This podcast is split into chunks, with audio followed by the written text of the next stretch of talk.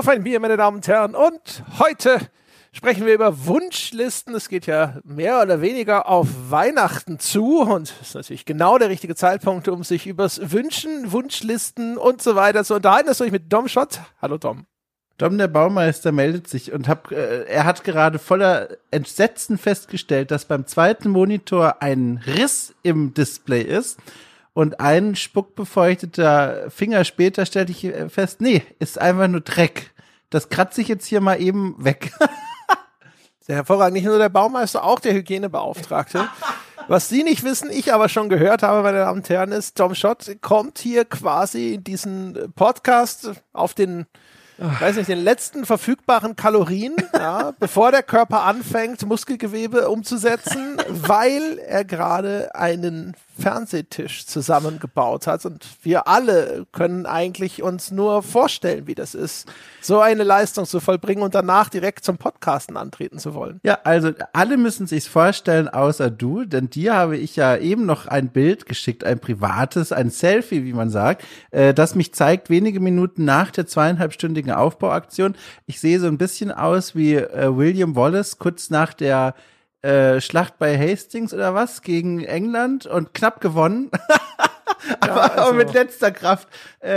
Marathon, ja. Genau. Gerade so kurz nach dem Zieleinlauf noch nicht den ersten Tee getrunken. Ja, bevor jetzt Häme ausbricht, aber vielleicht tut's das ja auch gar nicht, aber ich will vorgreifen, das war selbstverständlich kein Ikea-Dofi-Tisch, sondern von einem dieser Möbelhäuser. Einer von den anspruchsvollen. Genau, die auch wertig sind, ne, die jetzt eine Zeit lang auch halten sollen und dann hat es sich aber auch angestellt, das Ding, mein Gott, also das sollte eine Überraschung sein. Wollten wir das hier, meine Freundin und ich, gemeinsam aufbauen, aber ich habe jetzt gedacht, komm, machst du jetzt eine Überraschung, baust du einfach selber schnell auf. Ja, und wie gesagt, es ist zwar immer noch derselbe Tag, aber es sind viele Stunden vergangen, seit ich diesen Plan gefasst habe. Und jetzt sitze ich hier. Mit diesem Vorsatz übrigens. Ja. Ne? Das ist da, wo man an den Abgrund zur Katastrophe geht. Ich habe das mal gemacht. Ja. Da war meine Freundin im Krankenhaus.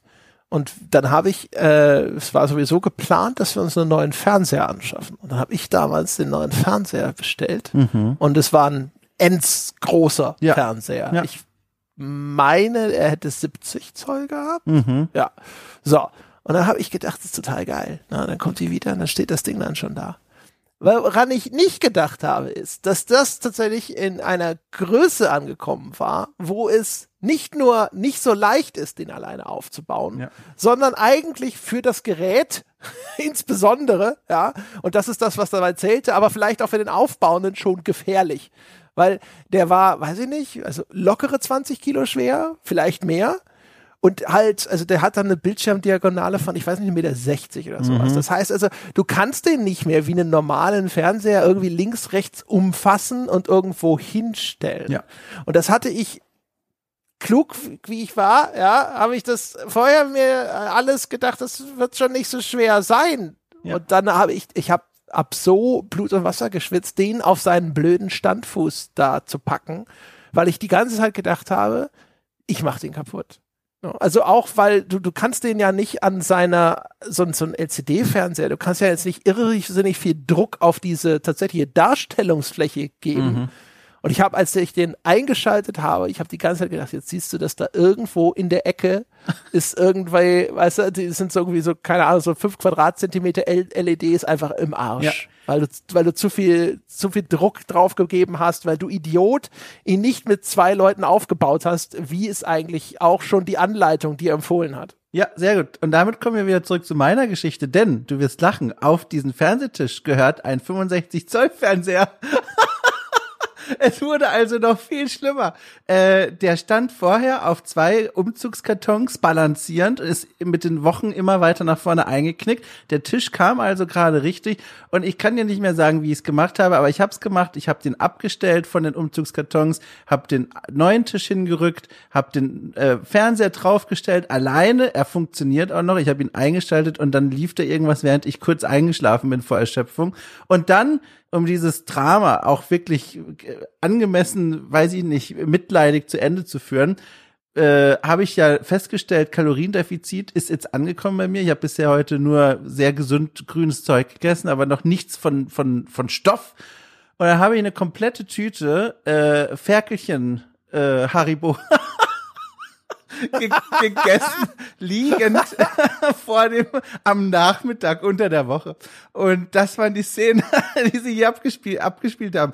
Und jetzt bin ich hier und freue mich einfach, mit jemandem reden zu können, der nichts mit Fernsehen zu tun hat. Aber das stimmt ja eigentlich auch gar nicht. Das ist schief gegangen. Ja, das ist richtig. Und dafür habe ich mir aber jetzt was hingestellt. Beides ist richtig, um zu diesem Sonntagskast zurückzukehren. Ein Getränk, allerdings ohne Alkohol, aber doch peppiger als Wasser. Und zwar eine Flasche Fassbrause.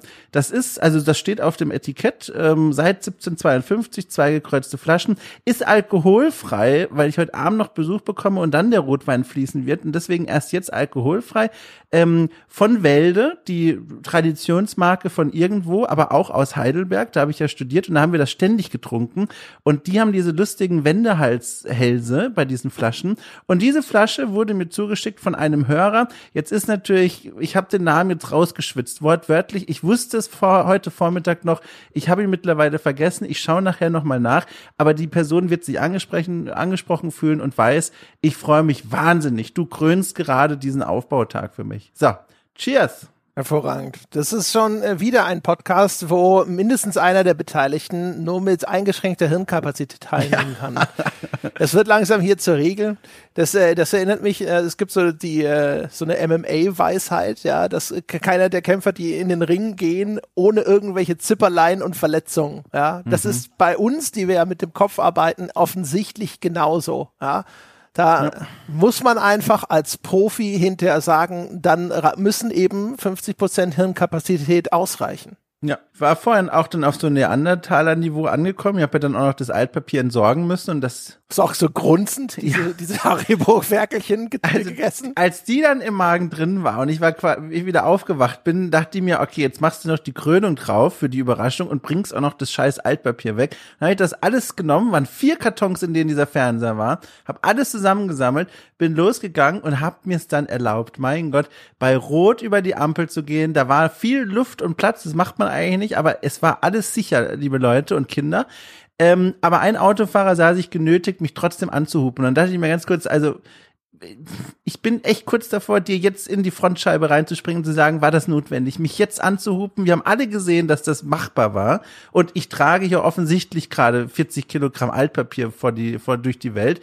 Naja, also da war ich nicht einverstanden mit. Aber ich habe es gewaltfrei gelöst. Ich bin weitergegangen und habe das Altpapier dann mit einer Genki-Dama in diesen Altpapiercontainer reingeknallt. So. Der Autofahrer war wahrscheinlich auch schon einen halben Kilometer weit weg. Ja, genau. Und er hört es immer noch. Wumps, ja. Das typische Genki-Dama-Geräusch. Ja, genau. Ja. Das überlegt er sich jetzt auch. Er hupt so schnell keinen mehr an, nachdem er den Blick gesehen hat. Haben wir heute wieder was erlebt. Also. Ja, sehr schön. Ich habe ein Hörerbier, das ist auch aus der Lieferung vom lieben Daniel. Übrigens, meine Damen und Herren, es halten sich ja Gerüchte, ich hätte in irgendeinem der vergangenen Podcasts durchscheinen lassen, dass es ein bisschen knapp ist mit Hörerbier. Vergessen Sie das. Stellen Sie bitte Hörerbierlieferungen ein. Ihr seid tatsächlich die allerbesten. Aber zu gut für diese Welt und vor allem für die Größe meines Kühlschranks. Ich bin jetzt schon überfordert mit dem, was mir zugeschickt wurde an Bier. Es werden schon Bierflaschen außerhalb des Kühlschranks gelagert. Es ist too much. Ja? Die Leute sind auch im Einzelnen zu großzügig. Ich glaube, allein der Daniel hat mir irgendwie irgendwas zwischen 12 und 14 Flaschen geschickt. Wahnsinn. Ja. Wahnsinn. Ja, also ich hoffe, es wird schmecken. Meins übrigens tut das. Es ist sehr zitronig. Es ist wirklich sehr angenehm. Es ist jetzt genau richtig eigentlich gerade. Wirklich genau richtig. Also meins wird, glaube ich, ein richtiger Knaller. Es ist nämlich ein, Achtung, jetzt kommt Stone Buenavista Lager mit, Achtung, da steht Salt and Lime. Ja. Es ist zumindest gibt es vor, irgendwie sowas wie mexikanisch zu sein, glaube ich. Es kommt aus den USA, es hat aber so eine Totenmaske, so eine Dia de los Muertos. Ja. Wir wissen alle, da in dem einen James-Bond-Film am Anfang, sie erinnern sich, ne? Das ist so das Etikett von dem ganzen Ding. Es ist in einer Dose. Ich werde das jetzt mal probieren. Aber ich bin der Meinung, das ist jetzt tatsächlich hier wahrscheinlich Karneval auf der Zunge. Ich rate jetzt, während du den Schluck genießt, wie viel Prozent es hat. Ich tippe mal auf 5,2. Ach, 4,7. Verdammt nochmal. Ich hätte gedacht, von der Beschreibung her, das klingt sehr voll. Klingt total nach einem 5,2. Ja, ne? Total. Klassischer 5,2er, ja, wie man sagt. Ja, hätte ich jetzt auch gesagt. Kann verstehen, dass woher der Irrtum kommt. Ja. Klang für mich auch nach einem ganz klassischen 5,2. Aber ist offensichtlich hier jemand, der so ein bisschen gegen den Strom schwimmen wollte und eine 4,7 draus gemacht hat. Ja. Schmeckt sehr gut. Ist sehr auf der sauren Seite. Aber durch dieses Zitronenaroma funktioniert das, obwohl ich ja sonst eher so diese etwas süffig-süßlichen Biere mag. Hol mich noch mal ganz kurz ins Update rein, weil das weiß ich gerade nicht mehr von dir. Wie war das noch mal mit dir und Wein? War das grundsätzlich vereinbar oder war das gar nichts? Wein ist ja nur für den Kloschar unter der Brücke. Ah, okay. Ja, oder für Snobs. Also entweder oder. Und ich bin ja keins von beidem. Mhm. Ja, noch. Okay. Das mit dem Kloschar kann noch werden. Werd mal noch ein bisschen älter, so wie ich, und dann wird der Rotwein dir automatisch sich ins Glas füllen. Kann ich mit... Es hat einfach zu viele Prozente. Apropos Prozente, ist auch eine Kategorie, hätte eine Kategorie werden können, unseres Gesprächs heute. Wurd's aber nicht. Ist es ja, im Grunde genommen. Na ja, stimmt. Wir haben ja... Richtig. Stimmt. Wir haben ja.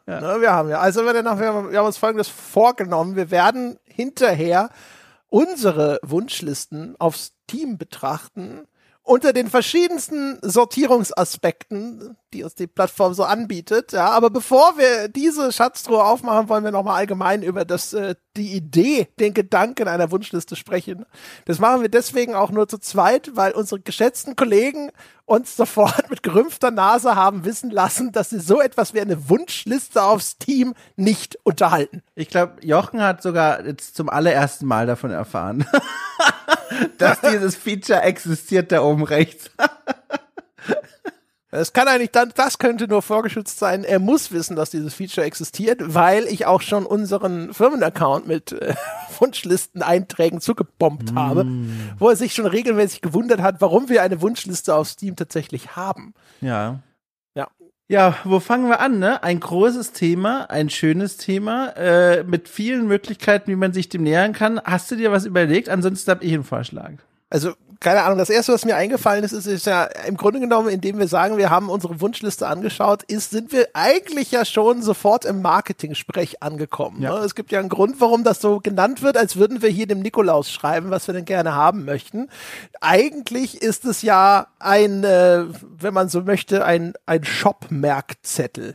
Ja, so ist es. Eine Möglichkeit zum einen für den Verbraucher wie uns, sich etwas vorzumerken, dass man eben nicht vergisst, wenn dieses Spiel entweder erscheinen wird oder wenn es rabattiert sein wird, damit man das schön mitbekommt. Man kann dann auch auf Wunsch E-Mails bekommen, man kennt's ja.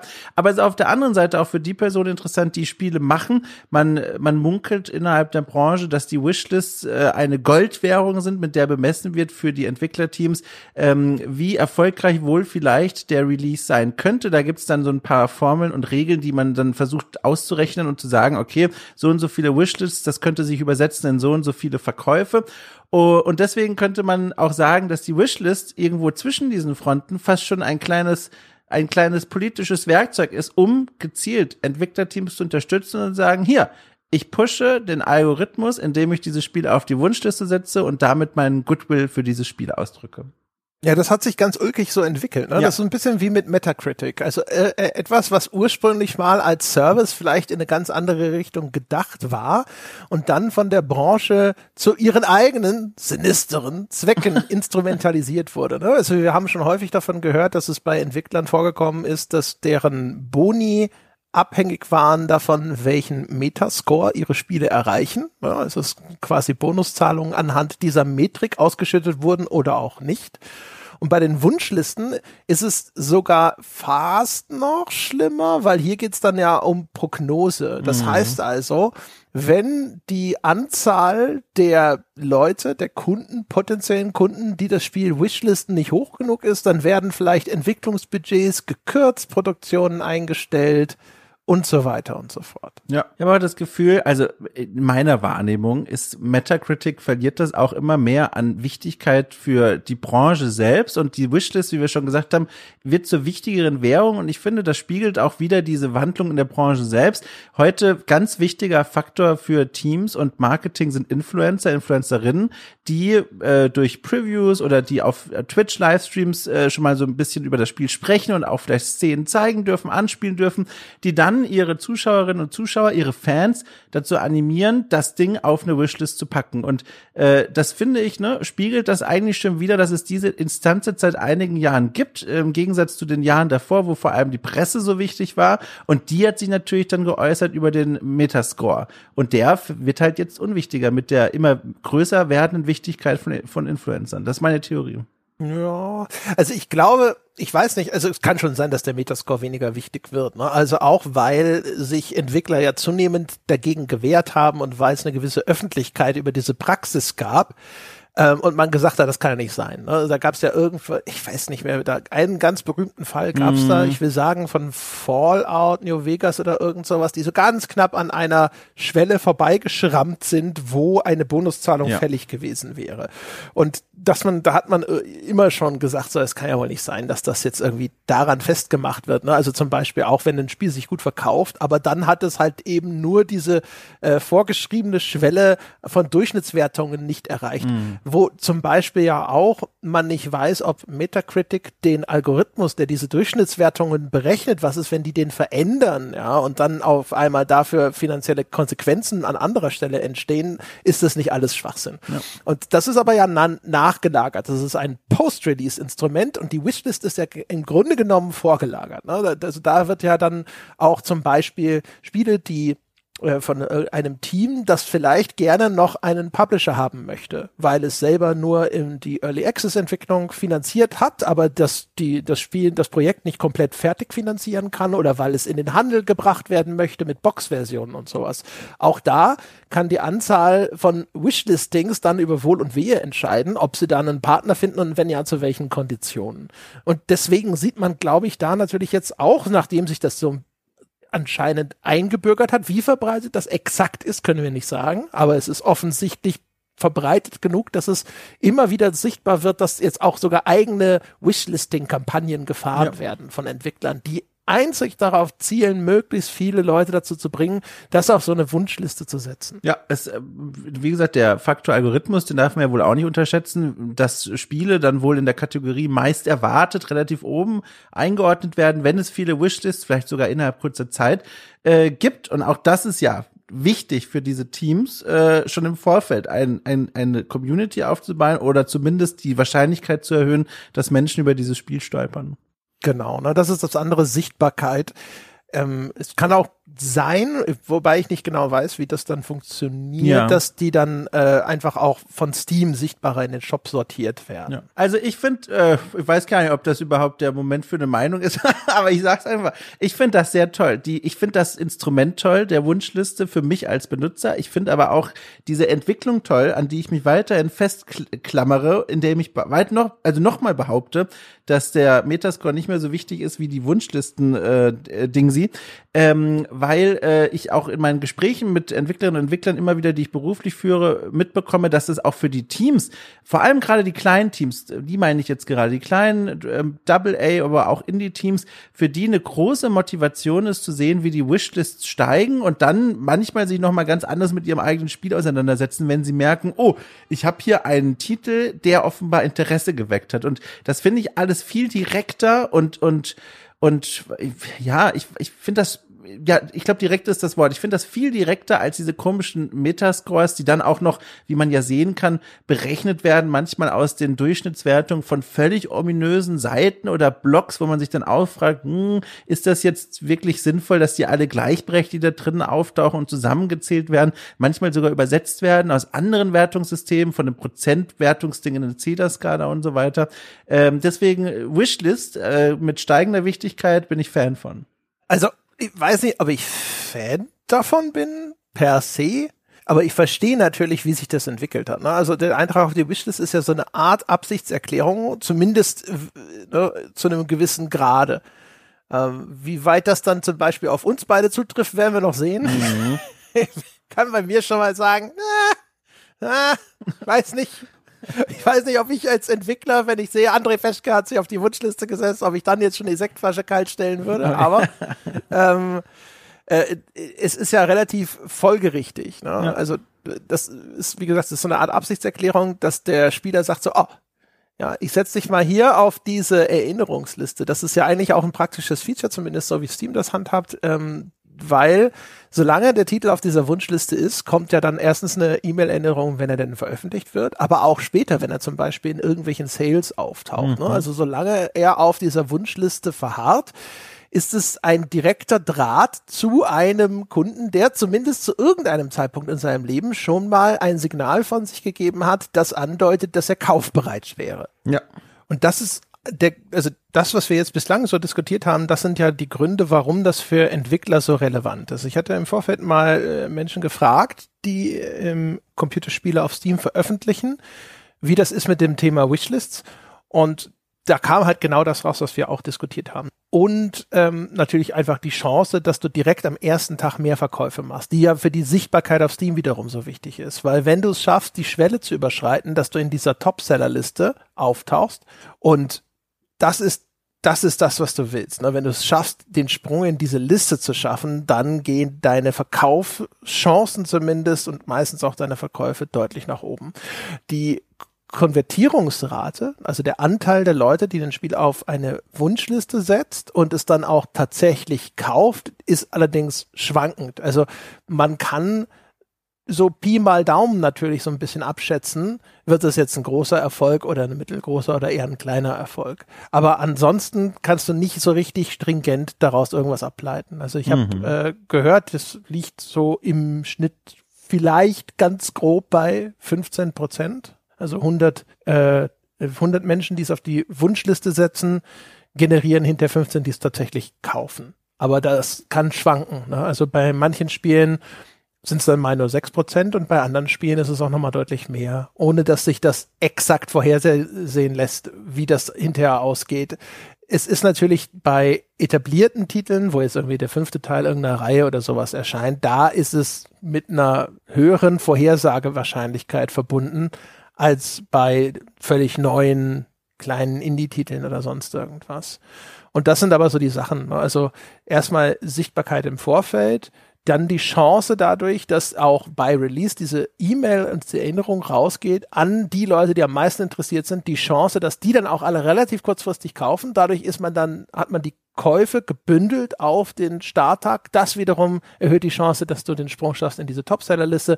Die wiederum erhöht die Chancen, dass du dann alleine durch die Anzahl deiner Verkäufe wieder in anderen Listen bei Steam auftauchst, die deine Sichtbarkeit in irgendeiner Form erhöhen. Ne? Und das ist so, das ist das Kernziel, halt irgendwie aus dieser unglaublichen Flut dort hervorzustechen. Gibt übrigens auch welche, die eigentlich auf den Wunschlisten erstmal keine Rolle spielen, dann aber trotzdem auf einmal so raketengleich abheben. Das sind dann aber dann natürlich welche, wo dann häufig auch irgendwelche externen Faktoren hinzukommen. Also wo es ein großer Streamer zum Beispiel spielt und dann sehen das viele Leute und finden es interessant und auf einmal schießt dann der Titel nach oben. Das war's. Monologende. Findest du denn, also hast du das Gefühl, du findest dich in dieser Betitelung wieder?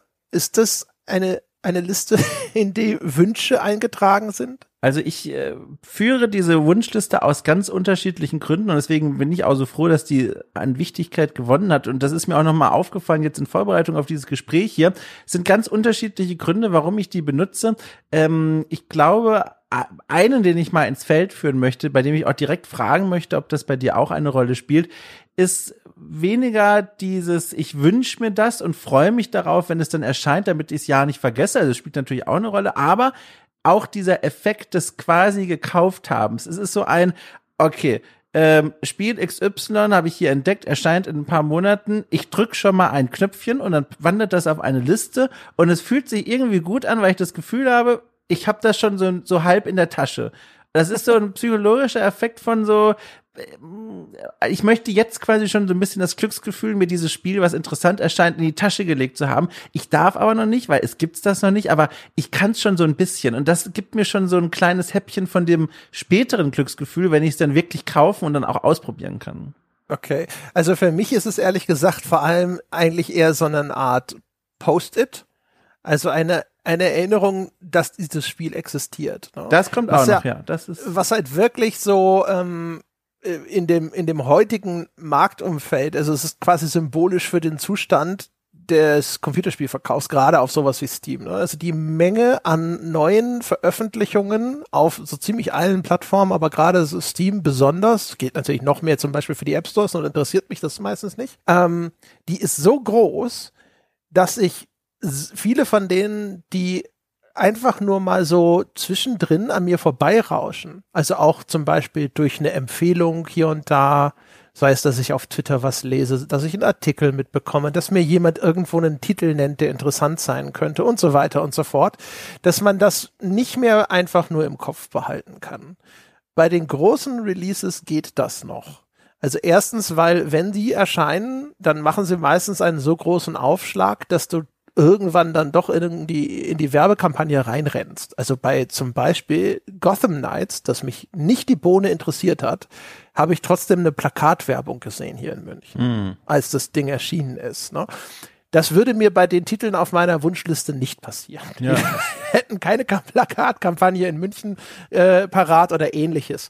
Sondern das sind die landen auf dieser Wishlist, insbesondere deswegen, weil ich weiß, wenn ich sie nicht auf die Wishlist packe, dann fällt mir in 2 Jahren auf, so, ja, stimmt, ja, das wolltest du ja damals dir mal anschauen bei Erscheinen. Oder noch ärgerlicher, ja, es kommt raus, oh, das ist ein Überraschungserfolg, und ich so, verdammt, ich hätte es entdecken können, ich hätte sagen können, es ist cool, bevor es cool ist, und jetzt habe ich es vermasselt. Ja, das spielt bei mir selbstverständlich auch eine Rolle. Gerade Indie-Spiele, die ich, wie du gesagt hast, sofort vergessen würde, landen da drauf wie eine Erinnerung, aber auch darüber hinaus, damit ich jetzt nicht einfach nochmal das sage, was du auch gesagt hast, noch ein weiterer Aspekt, der bei mir eine Rolle spielt, ist so ein journalistisches Interesse, also Spiele, bei denen ich eigentlich sage, privat ist mir das völlig egal, aber es scheint einen Bass um dieses Spiel zu geben, ein großes Interesse, und vielleicht ist es wertvoll und interessant, das Spiel mal zu verfolgen und zu gucken, wie sich das entwickelt, nicht weil es mich selber interessiert, aber weil offenbar es viele Leute interessiert, und dadurch wird es ja für mich beruflich wieder interessant, und dann landet das auch auf der Wishlist, und das sind dann die Spiele, bei denen ich mir dann jetzt beim Durchsehen gedacht habe, um Gottes Willen, also was ist, das muss aus dieser Sparte herauskommen, dass es dort gelandet ist, weil all die anderen Spiele, die ich aus privatem Interesse draufgepackt habe, die geben mir direkt ein wohlfühliges Gefühl beim Durchscrollen. Ja, genau. Also ich habe wenige, also nicht genau so wie beschrieben. Ich habe aber auch eigentlich ganz viele auf der Liste, ja, die aus unterschiedlichen Gründen interessant sind, also für den Beruf eher. Ne? Also wo kein Interesse in dem Sinne dahinter steht, boah, das wäre ja bestimmt geil, da habe ich ja richtig Bock drauf, sondern eher so ein, das wäre doch mal interessant. Also ein Titel, der jetzt dann, wenn wir hinterher unsere Wishlists öffnen, ja, für die Menschen da draußen, wenn sich quasi diese Tore öffnen und so ein Goldschein von innen blendend hell ja, hervordringt und man gar nicht erst weiß, was das ist. Ein Titel, den ich auf diese Liste gesetzt habe, habe ich vorhin gesehen, ist Hobo, Tough Life. Und wenig überraschend, Hobo ist ja ein englischer Begriff für Landstreicher, für Obdachlose. Und den habe ich nicht auf der Liste, weil ich gedacht habe, wow, Hobo, Tough Life ist bestimmt ein geiles Spiel, sondern weil wir immer mal wieder drüber gesprochen haben, ob wir über die Darstellung von Armut in Spielen einen Podcast machen. Ja, und für den Fall, dass das wieder zur Sprache käme, dann sind eben Titel wie dieses oder auch Card Life und ähnliches sind dann halt interessant und relevant, und dann habe ich das dort schon mal festgehalten und fange nicht nochmal neu an, danach zu suchen, welche Titel denn in irgendeiner Form und besonders relevant vielleicht konkretes Thema aufgreifen. Ja, bin ich ganz bei dir. Ich habe auch solche Spiele im Extrem. Ich heb mir aber das eine auf, das ich da jetzt besonders im Kopf habe. Da haben wir später Grund drüber zu sprechen. Da werde ich nochmal zurückgreifen. Aber sonst, genau, bin erstaunt darüber, aber andererseits auch nicht, weil ich kenne dich ja jetzt schon ein bisschen, dass dieser erste Aspekt, den ich zuerst als kleines Kuriosum ins Feld geführt habe, dieser psychologische Effekt ist, ach, da freue ich mich aber drauf und jetzt kann ich es mir zumindest schon mal auf die Weihnachtswunschliste draufpacken, dass der bei dir so gar keine Rolle spielt. Also ich habe da gleich ein paar Spiele drauf, auf die ich mich wirklich also aktiv freue und diese Freude nochmal untermauert habe mit einem Wunschlistenklick. Also ich weiß schon, dass ich die kaufen werde, aber das ist nochmal so ein, ach guck mal, ich schreibe mir das jetzt nochmal auf, weil ich so gern habe. Ja, das liegt daran, dass du dieses Gefühl noch hast. Na gut. Das ist wirklich, also Spiele, auf die ich mich wirklich auch noch Monate vorher aktiv freue, sind so selten, ich brauche keine Liste, in der ich das festhalten muss. Was einfach daran liegt natürlich, dass jetzt seit 22 Jahren im Beruf ist halt, man muss ja dazu sagen, als Spielejournalist, ne? Also als jemand, der sich beruflich mit dem Medium befasst, bist du mehr oder weniger ja komplett übersaturiert, was Computerspiele angeht. Es gibt nicht mehr irgendeine Form von Verknappung. Also selbst jetzt früher schon mal gar nicht, ne? Also in den Zeiten, als ich noch klassischer Spielejournalist war, so nenne ich das jetzt mal, also auf Bemusterungslisten und so stand, da flogen dir ja die gebratenen Tauben sowieso in den Mund, ne? Also da gab es auf einmal auch nicht mehr eine Ausgabe für Computerspiele, sondern nur noch einen Anruf beim zugehörigen Hersteller oder eine E-Mail. Und dann hast du das bekommen und es kostet dich nichts.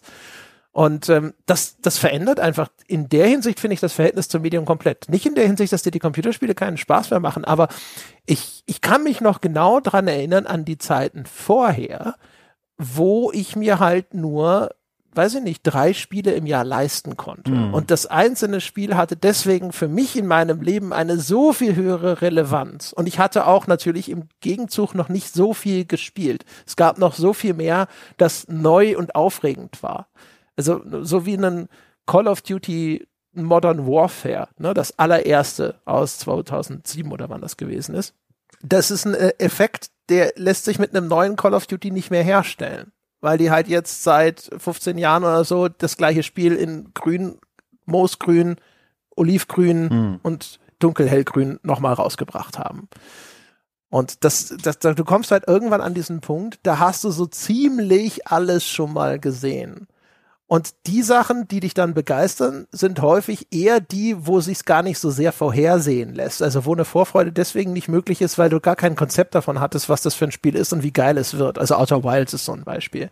Das ist ja eher sogar an mir vorbeigestellt. Das habe ich ja nur angefangen, weil hier aus unserem Publikum immer wieder Rufe kamen, dass das toll ist.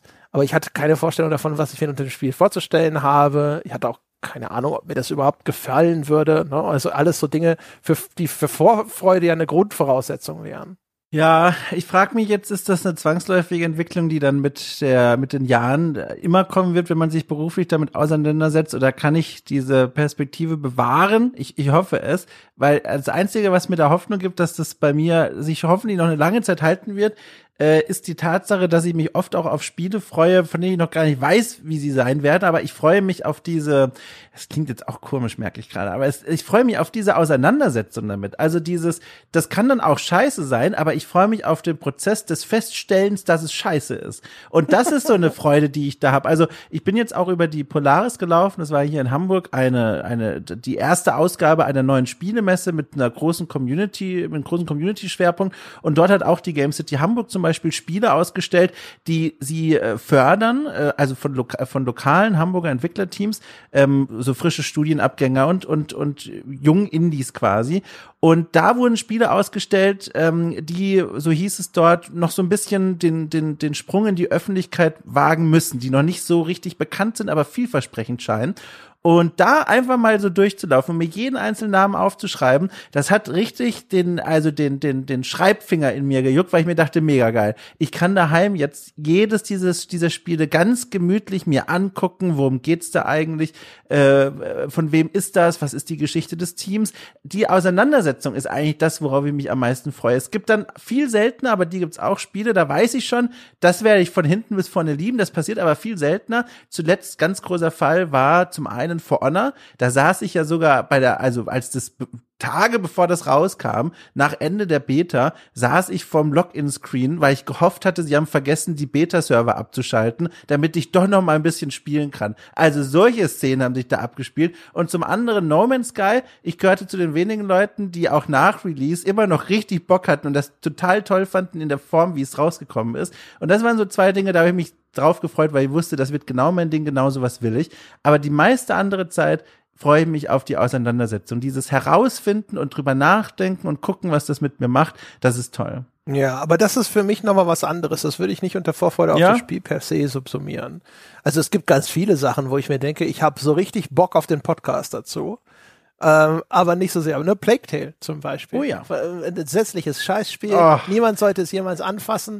Ja, gegenläufige Meinungen existieren noch nicht. Wir waren uns alle einig. Ja.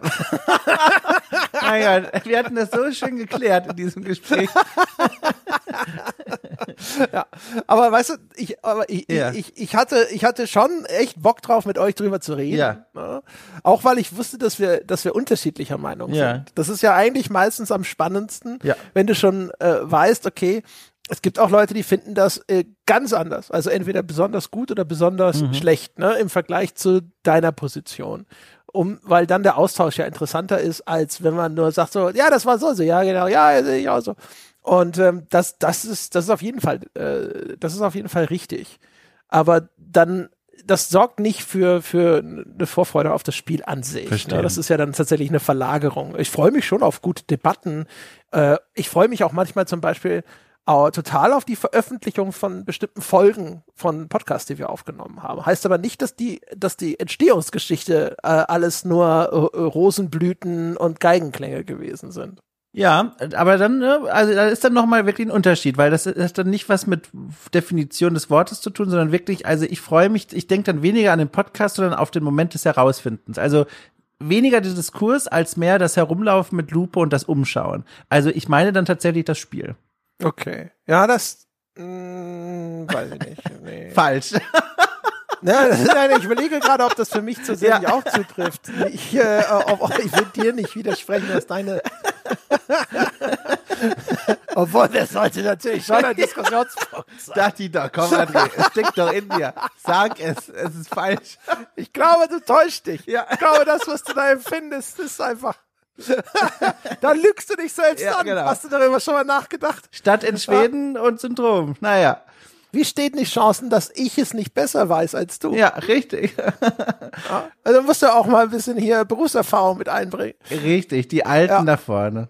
Ja, genau. Nee, also weiß ich nicht. Also es gibt so Dinger, aber es gibt wenige von dieser Art Spiel, wo ich es vorher schon genau weiß. Verstehe. Ich glaube auch, weil ich da tatsächlich, ich bin, glaube ich, pessimistischer vielleicht als du. Ja, also man behauptet ja immer, dass der realistischere, der Optimist mit Erfahrung.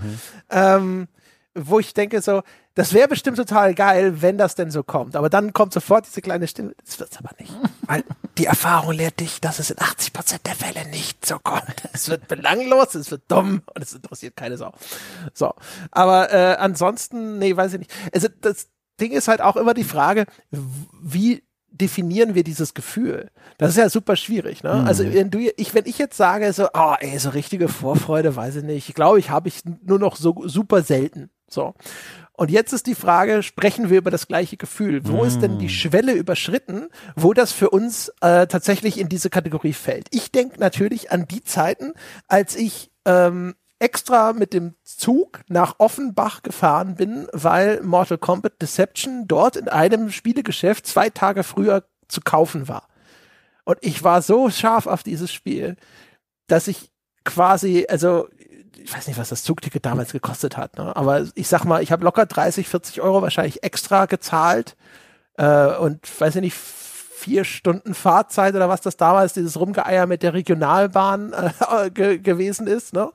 Nur um das Ding in meine Klauen zu bekommen, oder als ich Soldier Fortune 2 importiert habe und solche Sachen. Und so dieses Gefühl, du sitzt so richtig auf glühenden Kohlen und hibbelst nur dem Moment entgegen, wenn das Teil endlich da ist. So.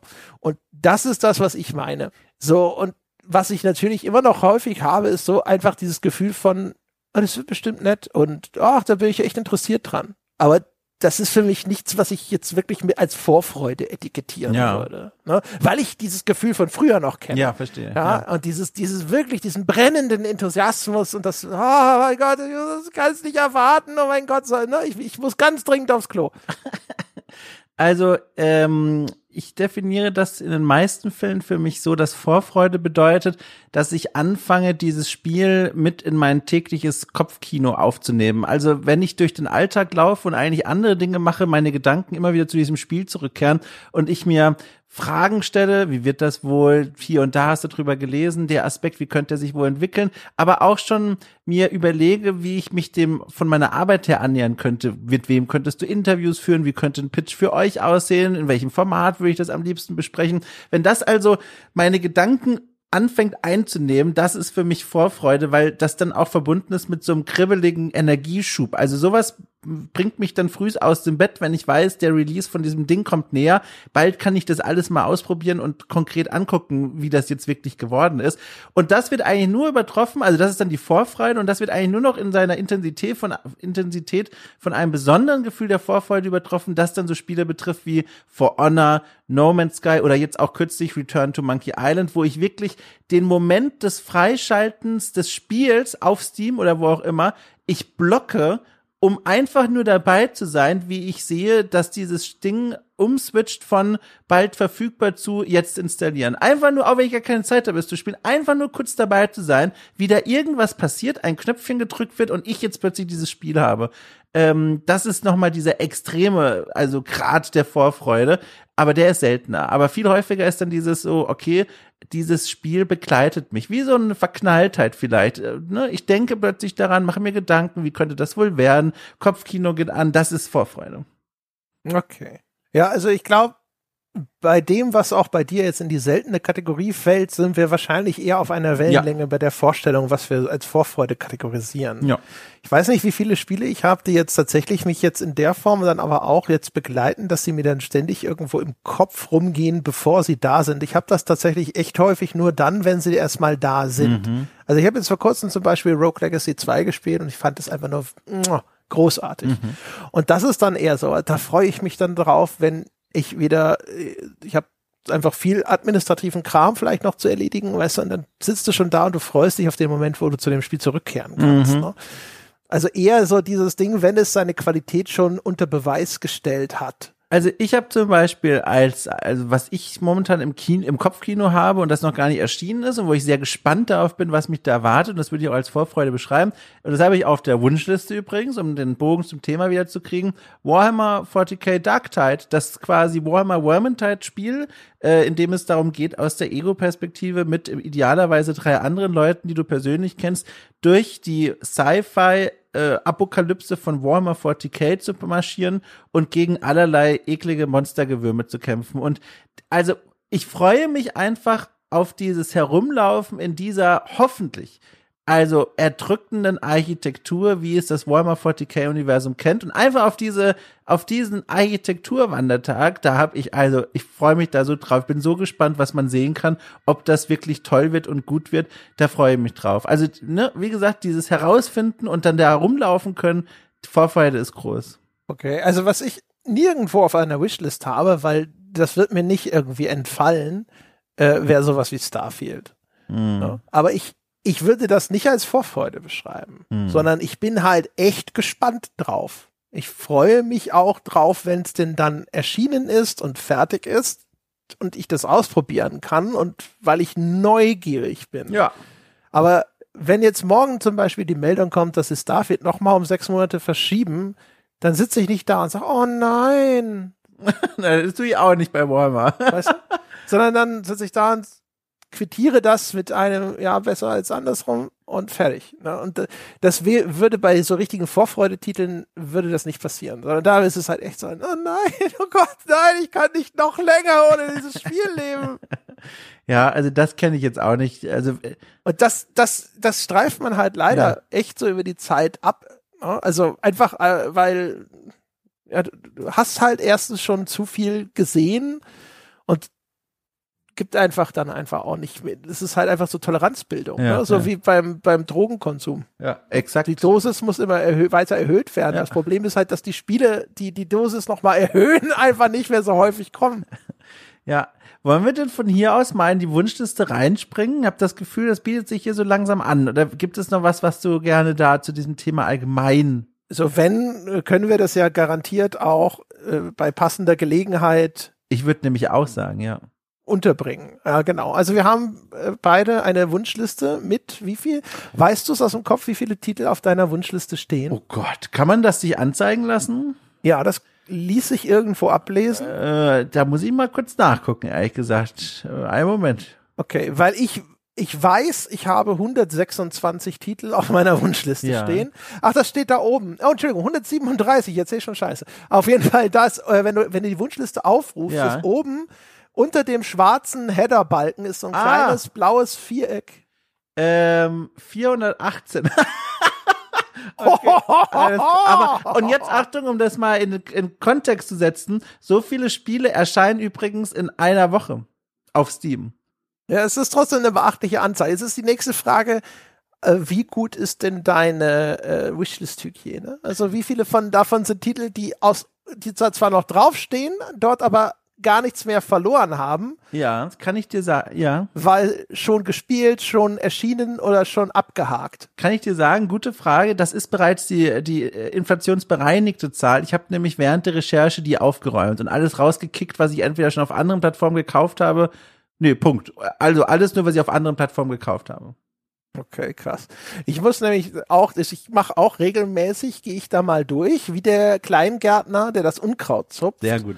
Und entferne die Titel, die dort nichts mehr verloren haben. Mhm. Also da habe ich jetzt nämlich auch, jetzt nachdem ich mich jetzt ja sowieso mit ihr beschäftigen musste, ich habe dann Scorn zum Beispiel, habe ich rausgeschmissen, das wir ja neulich schon besprochen haben. Furchtbar Scheiterrätsel, ja. Das noch auf dieser Wishlist stand. Ja, also. Also wollen wir anfangen? Eine dieser Konversationssarkassen, die wir überwinden werden, und denen wir jetzt den Menschen erklären. Ich habe auch gedacht, wo hast du uns denn jetzt geparkt? Wir sind doch hier quasi beide, ja, so ein Stück Seife in der Wasserrutsche, dass man eigentlich gar kein Hindernis aufstellen kann, das unüberwindbar ist. Ich habe ein solches Vertrauen darauf, ja, dass egal, was ich sage, du entweder daraufhin sagst, ja Mensch, das ist mir ja neulich auch passiert. Ja. Dass du dann sofort sagst, ja, ich habe auch eine Anekdote, als ich Scorn gelöscht habe. Ja, oder einfach überleitest zu dem nächsten Gedanken. Ja, man macht sich überhaupt keine Gedanken mehr, ob das überhaupt anschlussfähig ist, was man da gesagt hat. Ja, man schmeißt. Nein, das sage ich jetzt kurz. Man schmeißt das Kabel Richtung Steckdose und hofft, dass es den Weg zu den Löchern findet. So, das müsste ich noch sagen. So. Sehr gut, also. Ja.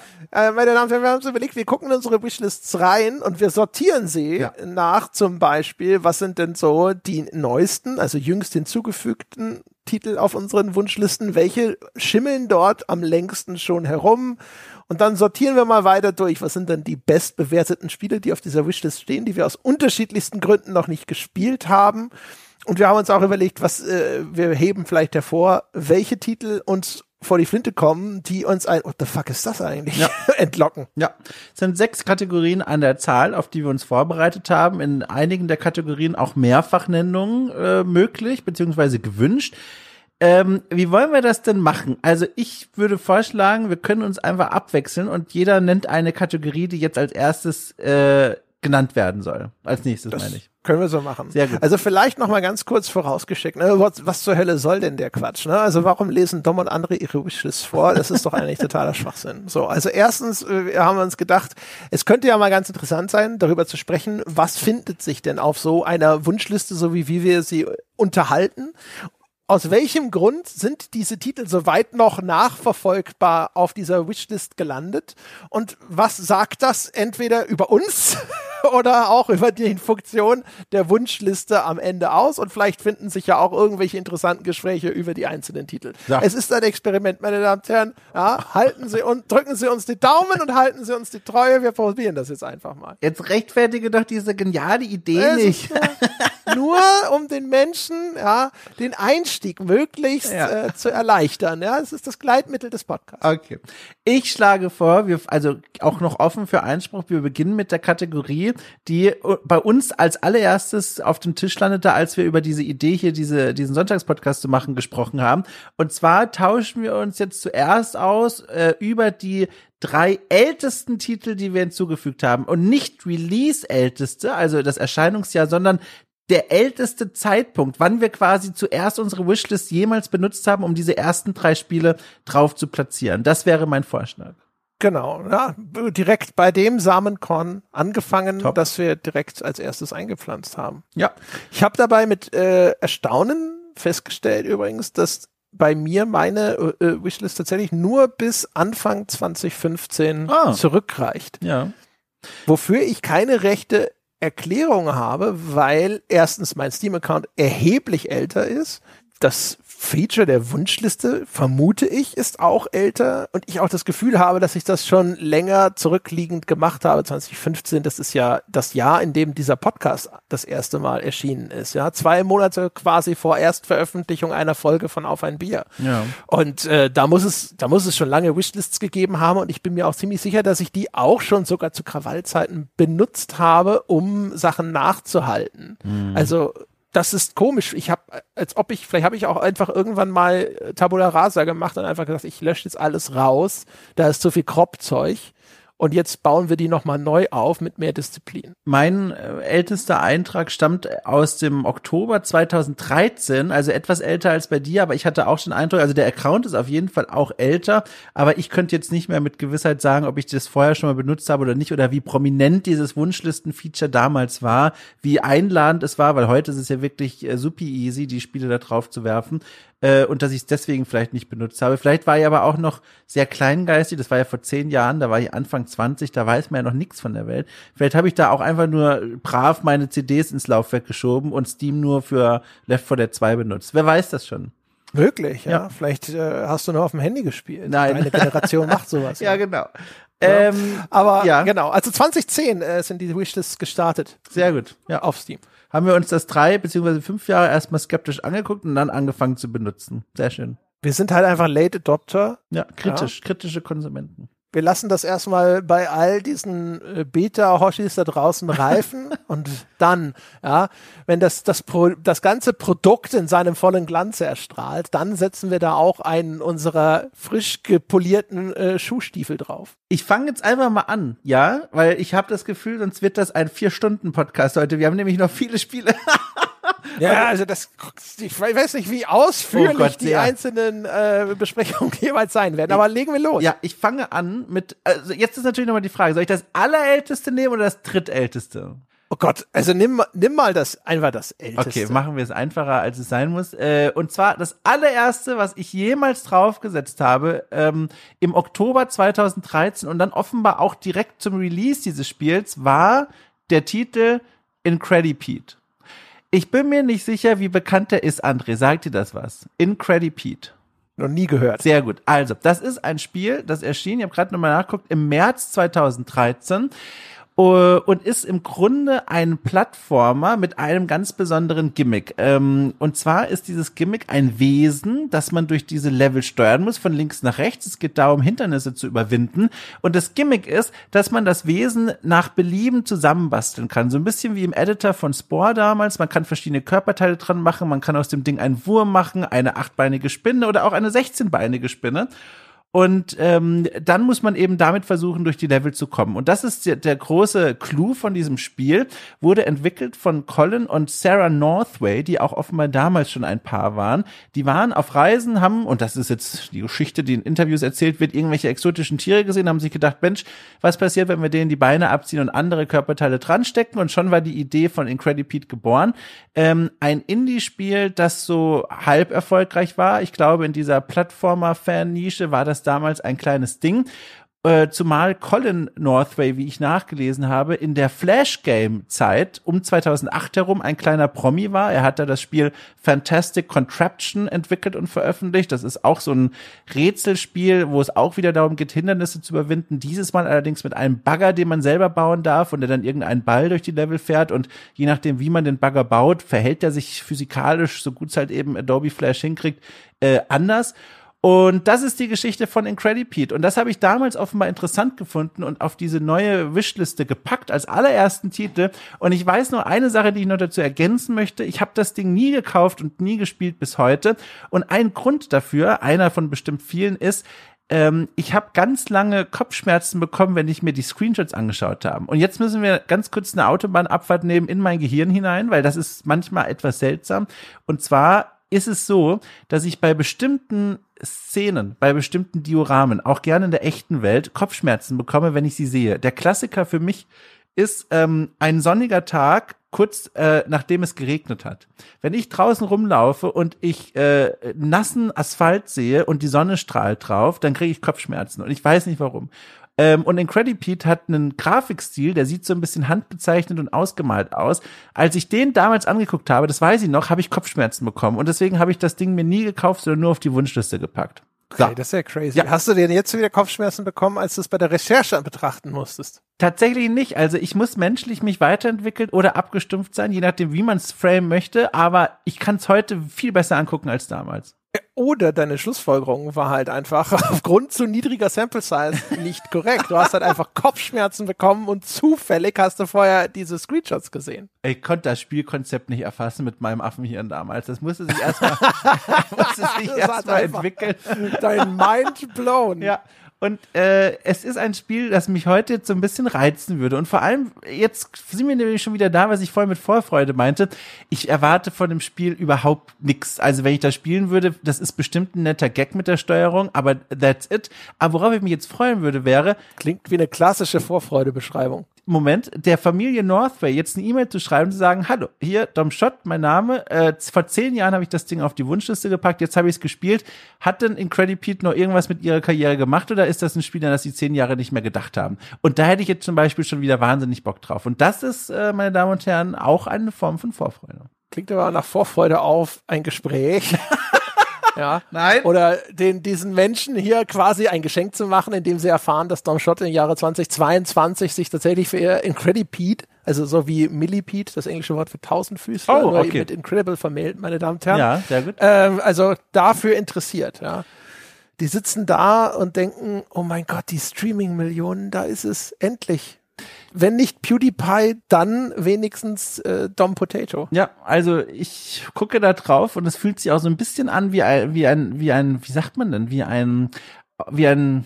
aus der Zeit gefallen. Es ist ein Schatz, ach so. Nee. Genau andere Richtung. Eine verlorene Perle? Ja, bei den Rezensionen zum Beispiel sind 3 Quotes genannt von Magazinen, aber auch von Total Biscuit. Und das ist ja, also das ist ja eine Ära der Spielekritik, die so weit weg ist. Das ist, also ich find's einfach faszinierend. Und da gucke ich jetzt so drauf, wie so wirklich zum ersten Mal seit Jahren Staub gewedelt im Wohnzimmer. Nice. Ich finde es übrigens faszinierend. Also ich hab nicht sowas, das so abstrakt ist, ja. Aber ich habe ja Migräne und ich kriege gerne Migräne, wenn helle Lichtquellen einfach im Augenwinkel platziert sind. Oh ja. Also ich kann zum Beispiel, wenn irgendwo eine Lampe jetzt irgendwie direkt so im 90-Grad-Winkel links oder rechts von mir stehen würde, das würde ich ausschalten oder mich anders hinsetzen wollen. Ne? Also einfach auch, das ist natürlich auch wieder so ein Ding, das ist nicht garantiert. Ne? Es erhöht nur die Chancen. Es ist ein Trigger sozusagen. Ja. Und da muss ich immer aufpassen. Aber nasser Asphalt weiß ich nicht. Aber so Reflexionen und helle Lichtquellen und sowas sind halt immer schwierig. Es ist aber, ich habe auch erst gedacht, ob es die Reflexion ist, aber es ist die Lichtstimmung. Irgendwas ist da in meinem Kopf mit verbunden, was mir Kopfschmerzen bereitet. Dieser Blick hinaus, selbst bei Bildern ist das in abgeschwächter Form, diese Kombination aus Nässe und Sonne, als würde ich das im Kopf nicht zusammenkriegen. Ich weiß nicht, echt. Vielleicht ist es ein Trauma. Hatte es gerade geregnet, als sich deine Eltern in einem Karton auf dem Rastplatz ausgesetzt haben? Du, weißt du was? Ich weiß, es war ein Witz, aber ich würde das sogar als Überlegung mit nach Hause nehmen. Es kann alles sein. So, Hast du noch Fragen zu Incredipede oder wollen wir zu deinem allerältesten Spiel? Nee, ich habe keine Fragen zu Incredipede. Bei mir wird's ehrlich gesagt sowas von viel weniger blumig werden. Oh. Es ist schon jetzt irgendwie eigentlich, ich bin von mir selbst enttäuscht, ja, wenn ich jetzt höre, was du da auffährst, ja, ein Bankett ja, klar. An Erläuterungen, an Randnotizen und Ähnlichem. Und bei mir wird es jetzt so laufen. Mein ältestes Spiel, hinzugefügt am 27.02.2015, ist Chivalry Medieval Warfare. Oh, da warst du davor, ein Trüffel zu entdecken. Jahre später Teil 2, der Knaller von mir gewertet. Toll. Ich kann dir sagen, das war damals garantiert schon alt und es ist nur auf dieser Liste, weil das bei mir aufgeschlagen ist als, ja, das ist vielleicht was, das irgendwann mal interessant wäre zu besprechen. Ja. Also das fällt ja in meine Zeit als GameStar-Videochefredakteur und ich habe wahrscheinlich überlegt, ob wir dazu was machen. Weil es interessiert mich kein Stück. Ich habe es jetzt wieder gesehen und habe gedacht, so, oh Gott. Ich kann mich sogar entsinnen, dass ich es mal ausprobiert habe, Chivalry. Ja. Ich meine, dass ich da mal reingespielt habe. Also das ist ja, ich glaube, jetzt wird sich so auch ein bisschen entscheiden, ob es das Spiel ist, an das ich mich erinnere. Das ist so ein Mittelalter-Multiplayer-Ding, ne? Mhm. Also eigentlich so ein kleines For Honor, nur in beschissener Grafik. Also es ist schon, ich will mich da jetzt nicht verlieren, aber For Honor hat als Zentrum seiner Spielmechanik so ein wie man steht System, also ein Stand-System, je nachdem, wie man sich positioniert, wird dann auch der Angriff ausfallen und passiert aus der Schulterperspektive. Und hier bei Chivalry spielt man aus der Ego und da ist das mit der Maus und dem Mausrad gefixt. Also je nachdem, mit welcher Art man die Maus bewegt, wird dann auch das Schwert oder die Waffe zum Gegner geführt und das ist so das Gimmick von diesem Spiel. Ja, also ich kann mich erinnern, dass ich da reingespielt habe, ich fand's scheiße. Ja, ja. Und das ist nur auf dieser Liste, weil es eventuell mal beruflich interessant und relevant gewesen ist. An der Stelle möchte ich wirklich nochmal drauf verweisen, für all jene, die The Pod unterstützen und zu den Supportern gehören, die haben Zugriff auf unter anderem das Wertschätzungsformat, in dem lassen wir uns qualitativ über Spiele aus. Und da habe ich auch Chivalry 2 gewertschätzt und das ist ein wirklich spannendes Spiel. Also das ist jetzt auch gar nicht mal mehr so alt und das macht großen Spaß. Das als kleiner Hint für die Menschen da draußen, da wartet womöglich ein kleines MP3-chen auf euch. Ja, genau. Ja, und das Schlimme ist, also meine Liste der ältesten Einträge lassen sich ehrlich gesagt alle auf diese Art und Weise abfrühstücken, habe ich festgestellt. Da ist nicht ein einziger Titel mit dabei, den ich auf diese Liste gesetzt habe, aus einem ehrlichen, tief empfundenen Interesse oder Ähnlichem, sondern bei Chivalry ist es 100% einfach nur so ein Ding gewesen, wo, also zu dem Zeitpunkt, als das auf dieser Liste gelandet ist, war in meinem Kopf wahrscheinlich eher, da kann der Michi was zu machen. Nicht so sehr, da mache ich was dazu. Und auch die anderen Titel da drauf sind auf dieser Liste gelandet, aus eventuellem redaktionellen Interesse, das sich dann auch augenscheinlich nie manifestiert hat. Denn zu keinem dazu haben wir hier was gemacht. Soll ich ergänzen meinen zweiten Teil, den ich als zweites draufgesetzt habe? Ja. Ebenfalls Ende 2013 waberte meine Maus über die Wunschliste von Maya. Maya, ein Spiel, das erschien Moment mal, da habe ich jetzt schon Quatsch erzählt. Das kann nämlich gar nicht sein, weil ich war nämlich gerade irritiert. Ich habe mir nämlich hier notiert, oh, entschuldige, jetzt ist es interessant, und zwar Folgendes. Maya erschien laut Steam im Jahr 2018. Ich habe mir aber notiert, dass ich das Ende 2013 auf die Wunschliste gepackt habe. Was natürlich sein kann, das kann ich jetzt auf die Schnelle nicht nachvollziehen, dass das Spiel auf irgendeiner Steam-Greenlist irgendwie war. Und das kann auch so ein Re-Release-Ding sein? Oder sowas, genau, dass das sehr lange in einer anderen Version auf Steam war und jetzt 2018 re-released wurde. Jedenfalls ist eigentlich egal. Ich habe es mir wahrheitsgetreu als zweitälteste Nennung auf der Wunschliste notiert. Ist ein Spiel von Simon Roth, kennt kein Mensch, ich auch nicht, hat offenbar auch vor allem dieses Spiel hier entwickelt. Und das ist etwas gewesen, oder ist etwas, man kann es ja immer noch spielen und kaufen, was mich vor allem aus einem Grund gereizt hat. Also erstmal, was ist es eigentlich? Es ist so eine Art Kolonialisierungsspiel. Man landet auf dem giftigen Planeten Eden mit einem Team von Astronauten, Astronautinnen und jetzt muss man versuchen, eine Kolonie aufzubauen und dort möglichst lange einfach zu überleben. Das ist so ein Mix aus Teammanagement und Ressourcenraub, weil man muss den Planeten natürlich auch ordentlich aushöhlen von innen und alles mitnehmen, was es dort gibt. Und der besondere Clou von dem Spiel, und das ist einer der beiden Gründe, warum ich mir das damals wohl auf die Liste gepackt habe, ist, dass man das Team nicht direkt steuern kann, sondern nur indirekt. Also man kann nicht sagen, Helga, geh mal raus und klopf Steine, sondern man muss gucken, was sind denn die Bedürfnisse von Helga? Wie fühlt sie sich denn gerade psychisch? Wie fühlt sie sich denn gerade körperlich? Offenbar, laut Steam-Beschreibung, das hatte ich schon wieder vergessen, geht das sogar so weit, dass die Verdauung gestört sein kann, wenn Teammitglieder gestresst sind. Also es scheint sehr in die Tiefe gehen zu wollen, was das angeht. So ein bisschen Sims für Hardcore-Leute. Total interessant. Und zum anderen, das ist wohl noch der stärkere Grund gewesen, warum ich es mir gewünscht habe, man kann nicht nur eigene Tiere wie zum Beispiel Hühner mitbringen und dort halten, sondern auch Alientiere domestizieren. Und da geht natürlich sofort das Kopfkino bei mir an und stelle ich mir vor, wie ich da die wildesten Kreaturen einfange und irgendwie dann vielleicht sogar genetisch ändern darf, damit sie bei mir im Zaun rumlaufen und gemolken werden können. Und das hat mich völlig fasziniert. Sieht furchtbar aus, ist kein Spiel, was ich meinen Feinden wünschen würde, aber hat mich offenbar damals sehr gereizt. Okay, wie schreibt sich das denn? M-A-I-A. Maya. Ja, wird schon kommen. Auf einem Screenshot sieht man mehrere Katzen und einen Hund mit einem Hummelkostüm. Und ein Mauszeiger wabert über eine der Katzen und dort stehen dann 3 Eigenschaften. Und eine der Eigenschaften ist, Wertgegenstände, die von Tischen oder von Oberflächen geworfen wurden, 0. Also, ich weiß nicht, was das für eine Art Spiel ist, aber ich fand's interessant. Klingt so ein bisschen nach Katzensimulator. Ja, nur halt auf einem giftigen Planeten. Ja, sehr genau. Gut. Das ist es. Ja, also ich fasse die hier einfach mal zusammen, damit das nicht zu sehr ausufert bei Spielen, zu denen ich nicht viel zu erzählen habe. Ja. Die anderen beiden Titel, die auf dieser Liste stehen, sind Tales from the Borderlands. Oh ja, toll.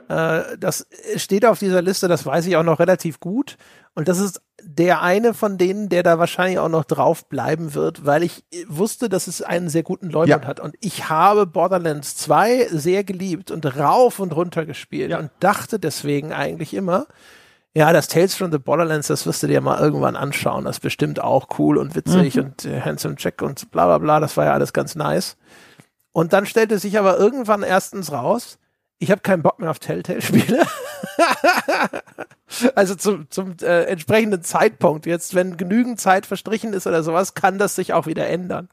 Und zum anderen, nee, eigentlich habe ich nicht, mein Interesse an Borderlands 2 war nicht begründet darin, dass ich nicht genug kriegen konnte von der Erzählung. Sondern das war halt das Gameplay im Koop. Und dementsprechend liegt es jetzt einfach dort und fristet seit Ewigkeiten das Schicksal dieses Spiels, von dem ich jedes Mal, wenn ich es auf der Wunschliste entdecke, denke, eigentlich solltest du es löschen. Es war eigentlich alles zu spät. Es ist wie dieses eine Ding, das du aufhebst und von einem Umzug zum nächsten immer wieder in eine neue Wohnung trägst, aber dann landet es auf dem Speicher oder im Keller und du weißt, du solltest es wegschmeißen, aber du behältst es. Also ich beknie und beschwöre dich, das doch mal zu spielen. Ich fand das sehr humorig und nett und wir wissen alle, Humor in Videospielen ist so eine Sache, die von den meisten nicht erreicht wird, aber das Spiel war wirklich lustig, das habe ich gerne gespielt. Aber noch viel mehr würde ich dich beknien und dir bitte raten, endlich mal Wolf Among Us zu spielen. Das ist das viel stärkere Spiel von den Telltale-Dingern und das ist wirklich eine Frucht für den Magen. Also jetzt greif nicht voraus, dazu kommen wir noch. Oh Gott. Oh Gott. Okay. Genau. Okay, alles klar. So, also das ist das eine und das andere ist eben Dark Dreams Don't Die. Oh. Season 1 steht da noch fett dran. Ja. Ich glaube, es gibt keine Season 2, oder? Bis heute. Und das ist da drauf, weil das war bei, ich glaube, irgendeinem Xbox, irgendeinem E3-Showcase lief das mal durch. Und ich wusste, das ist das neue Spiel von Swery, der Typ, der Deadly Premonition gemacht hat. Und Deadly Premonition wiederum habe ich auch nie gespielt, hatte in meinem Kopf insofern einen guten Leumund, weil mein geschätzter Ex-Kollege von Krawall und dein Partner bei Gänsehaut, Nils Ehring, das damals bei Krawall besprochen hatte, Deadly Premonition. Und der meinte damals, es ist eigentlich wie so ein guter Trash-Slasher. Genau. Also völlig, eigentlich kacke, aber gut. Ja, ne? Vollkommen. Und das ist mir immer im Kopf geblieben und ich habe immer irgendwie mal vorgehabt, das Deadly Premonition nachzuholen. Ich weiß aber, dass ich es damals auch schon mal angespielt hatte und einfach auch irgendwie entsetzlich schwerfällig fand und sehr schwafelig.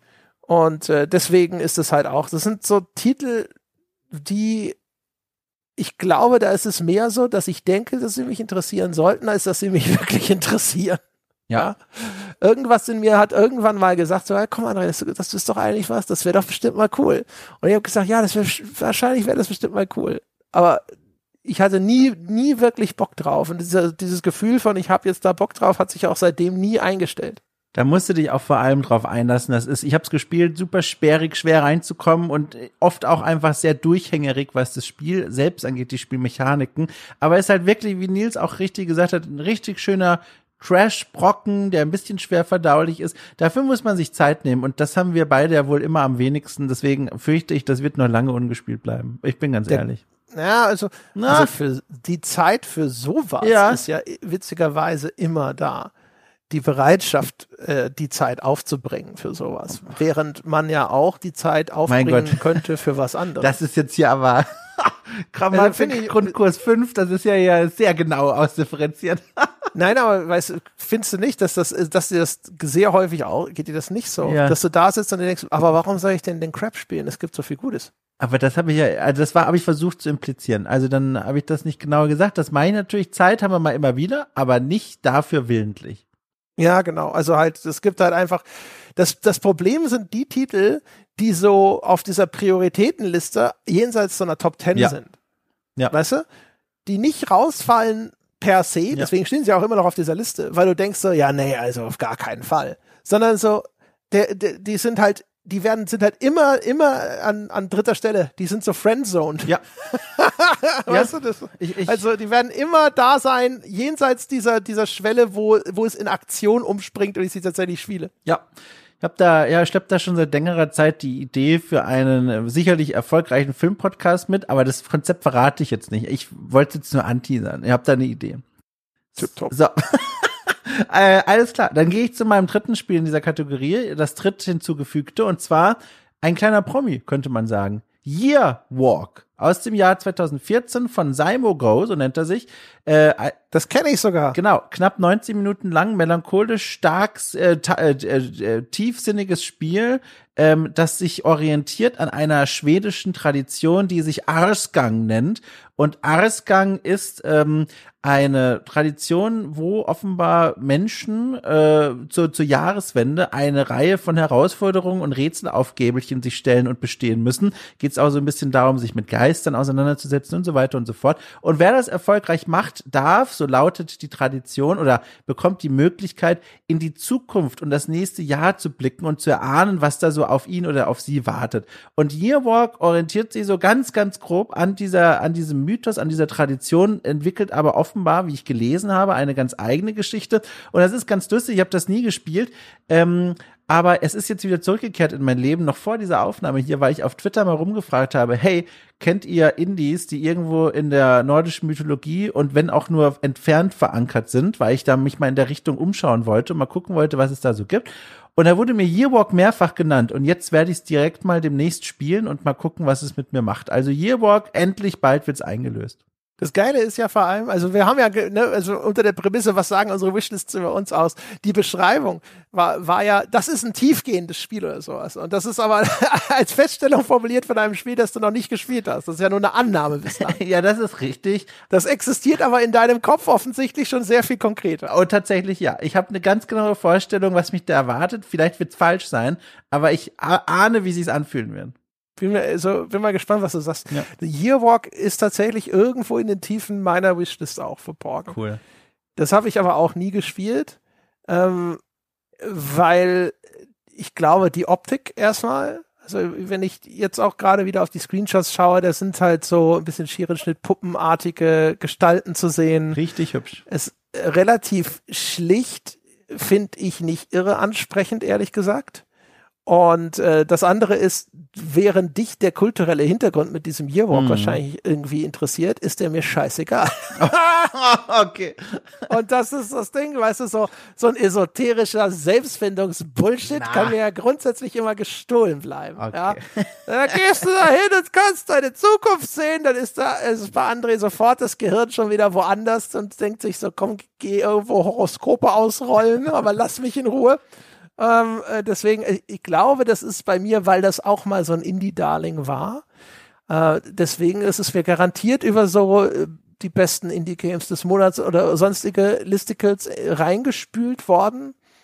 Und das Einzige, was mich interessiert, ist halt dieses Winterszenario und das ist das Interessante. Ich habe auch so eine Idee von dem Spiel und die Idee in meinem Kopf, die mich dazu motiviert hat, das tatsächlich auf die Wunschliste zu setzen, war die Idee, dass es in irgendeiner Form Einsamkeit transportiert. Ja, dieses einsame Laufen durch reduzierte Grafik und Schnee und Natur und sonst irgendwas, und dann gibt's ja noch so surreale Dinge offensichtlich in dem Spiel. Und das war der Aspekt, der mich interessiert hat. Ja, ich bin selber sehr gespannt und ich hoffe auch tatsächlich auch, dass dieser Aspekt eine Rolle spielen wird, weil auch da habe ich diese Gefühle gehabt, das könnte zum Thema werden. Sieht ja alles ein bisschen trist und winterlich aus. Ja. Wie machst du es eigentlich? Springst du da dann ab und zu so einfach rein oder recherchierst du das noch weiter aus? Also was ich manchmal mache, zumindest ist, ich gucke mir das an und dann fange ich doch an, sowas wie User-Reviews mal durchzulesen, um einen besseren Eindruck vorher zu bekommen, was das für ein Titel ist und was da hervorgehoben wird von den Leuten. Also die Versuchung ist immer ganz groß, genau das zu machen, aber ich weiß aus Erfahrung, für mich persönlich ist die Spielerfahrung immer eine bessere, wenn ich das erst hinterher mache und erstmal gucke und selber mir meine Ankerpunkte suche, an denen ich mich festhalte, weil du kennst es selber auch, wenn man Reviews liest, dann ist der Kopf schon so ein bisschen voreingestellt, man liest häufiger den einen Kritikpunkt, man bekommt das eine Lob häufiger zu sehen und dann denkt man sich, okay, da achte ich jetzt mal drauf, bewusst oder unbewusst, und das verändert schon so diese Wahrnehmung. Also ich bemühe mich immer sehr darum, direkt reinzuspringen und dann erst den Austausch mit diesen Kommentaren zu suchen. Ja, also wenn es um sowas geht, wo ich jetzt schon vorher weiß, dass ich das in irgendeiner Form bespreche, dann vermeide ich Reviews. Wobei auch so User-Reviews, ehrlich gesagt, in der Hinsicht, weiß ich nicht. Also ja, auch da kann man natürlich jetzt sich hinstellen und den Küchenpsychologen auspacken und sagen, ja, aber unterbewusst könntest dich ja alles doch total beeinflusst haben oder sonst irgendwas. Wo ich mir denke, so ja, es kann mich aber auch total beeinflusst haben, ob meine Cornflakes heute Morgen so kalte Milch hatten. Ne? Und wo ich mir denke, so also die meisten User-Reviews sind schon alleine so formuliert, dass ich sie eh nicht für voll nehme. Ja. Aber in der Summe kristallisieren sich häufig dann Aspekte heraus, die immer wieder genannt werden, die dir, finde ich, einfach nur ein Bild davon geben, nicht jetzt unbedingt, was gut oder schlecht ist, sondern überhaupt, was das für eine Art von Spielerfahrung ist. Ne? Weil dann Leute nämlich auch sehr häufig Gefühle beschreiben, die sie beim Spielen hatten. Und also ich behaupte mal einfach, nur weil ich vorher gelesen habe, dass andere davon bewegt waren oder sowas, wird das nicht abfärben auf meine Spielerfahrung. Aber es kann umgekehrt mir einen ganz guten Fingerzeig geben, in welche Richtung das geht und ob das genau das ist, was ich gerade suche. Verstehe. No, während, wenn ich einfach so umgekehrt, wenn ich wild einfach so auswähle und sage, ja, jetzt nehme ich einfach mal das, ne? Also wie als würde ich jetzt Hölzchen ziehen und dann wird's halt dieses Spiel. Eigentlich ist das, wie sagt man, ist völlig ineffizient, weil Spiele für mich sehr stark davon abhängig sind, in welcher Stimmung ich gerade bin. Worauf habe ich gerade Lust? Also zum Beispiel aktuell bin ich eher auf der Suche nach Gameplay-fokussierten Spielen. Insbesondere jetzt auch, nachdem hier Plague Tale in seiner Erzählung für mich nicht so wahnsinnig wertvoll war. Und ich merke, dass mich das im Moment automatisch wieder anstrengt, wenn ein Spiel wieder tief Luft erholt, um jetzt so einer längeren Erzählpassage auszubrechen. Weißt du, wenn es sich hinsetzt und seine Lesebrille aufzieht und das Buch aufklappt, dann sitze ich schon da und rolle mit den Augen. Lass mich was tun, verdammt nochmal. Ja. Halt die Klappe. Und da wäre es halt falsch, sich sowas rauszupicken. Und deswegen ist es immer wichtig zu gucken, in welche Richtung geht's. Ja, also ich kenne das auch, aber insofern ist das ja auch kein blindes Hölzchenpicken bei dir, weil du hast ja dann schon ein Gefühl dafür, was willst du spielen und was nicht, und man erkennt ja dann oft schon, was für eine Art des Spiels ist, wenn man sich die Beschreibung durchliest und die Bilder anguckt. Dass jetzt Year Walk kein erfordernder Plattformer wird, das erwarte ich jetzt einfach mal. Ego-Shooter. Ja, genau. Also weil das mit den Stimmungen habe ich auch ganz toll. Also es gibt Tage, da würde ich gerne Year Walk spielen, aber es gibt auch Tage, da würde ich sagen, so, jetzt habe ich mal die Kraft, mir Maya anzugucken, dass die furchtbarsten Bewertungen hat. Ich gucke einfach mal, gehe da einfach mal ran und bin gespannt, was mit mir passiert. Also blind gehe ich da auch nie rein. Und deswegen, diese Reviews nehme ich dann gerne im Anschluss, genau wie bei Filmen, auch Filmkritiken. Das finde ich, das gibt mir mal sehr viel, aber nicht vorher. Also gerne, ne, jungfräulich rein und dann gucken, was passiert. So, Zeit, die Sortierung zu wechseln, würde ich sagen. Schlag vor. Ich sage einfach mal, wir gehen nach den Perlen, die wir bislang verschmäht haben, und sortieren nach den am bestbewerteten. Oh ja, okay. Da bin ich jetzt gespannt. Wo die Leute da sitzen, die Arme verschränken und sagen, was? Warum?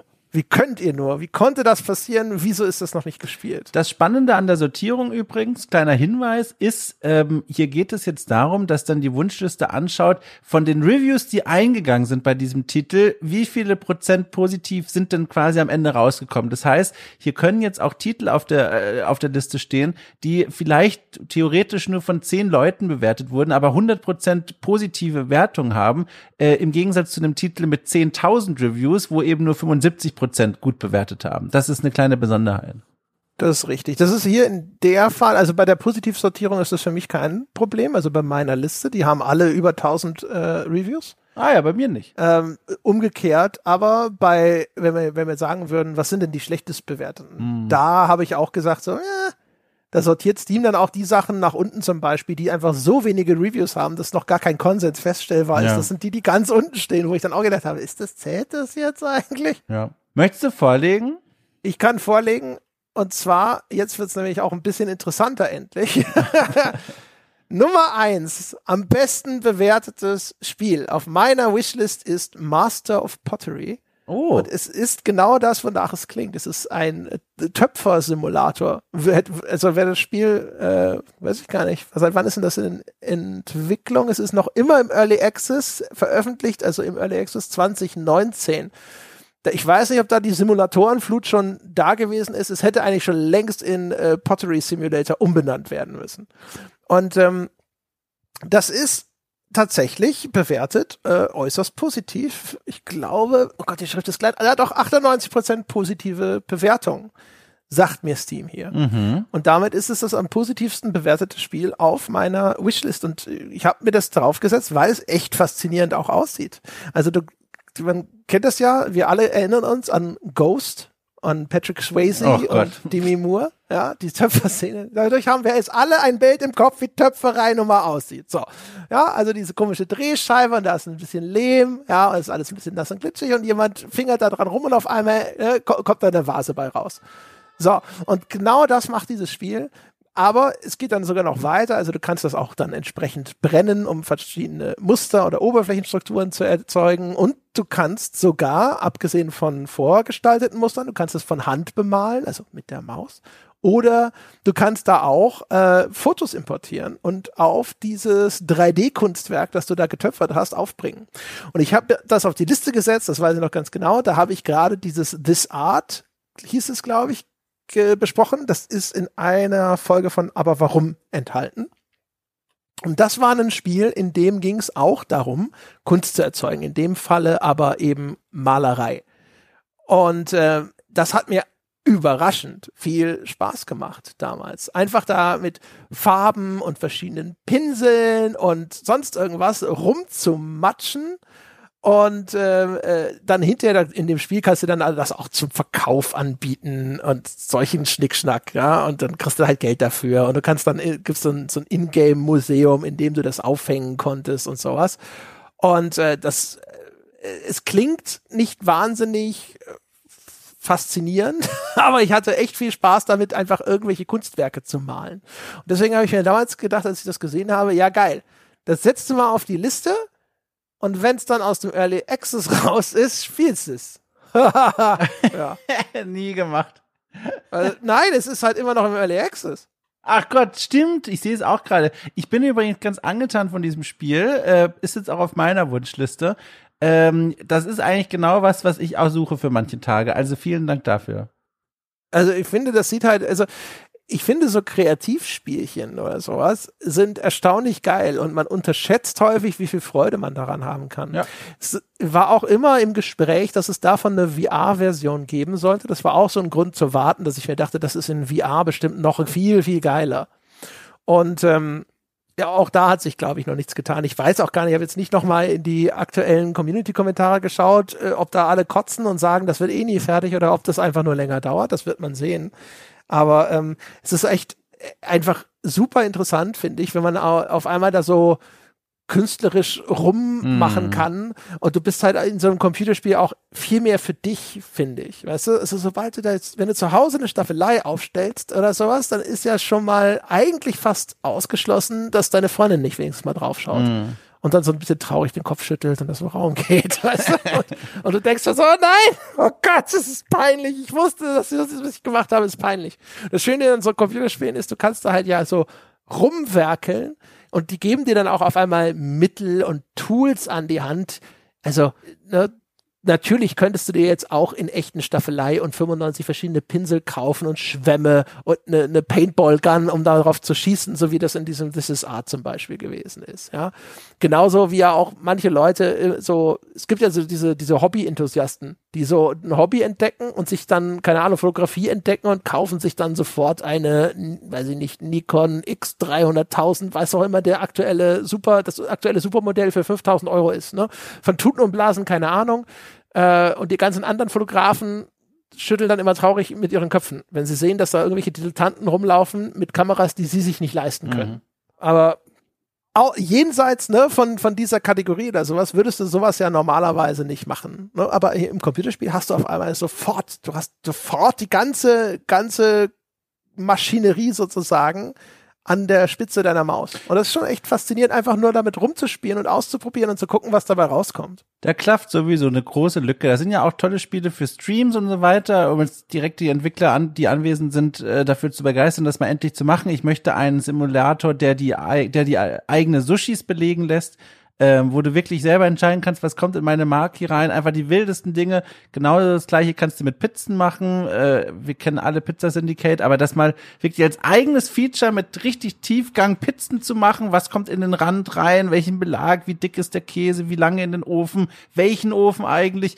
Oder auch Glasblasen. Du kannst ja alles machen. Also ich wär da sehr der Erste, der das auf die Wishlist und dann auch auf die Festplatte packt. Bitteschön. Also was ja zum Beispiel auch garantiert, ja, also quasi surefire Success, die Entwickler da draußen jetzt schon mal den Notizblock bitte rausholen, ja.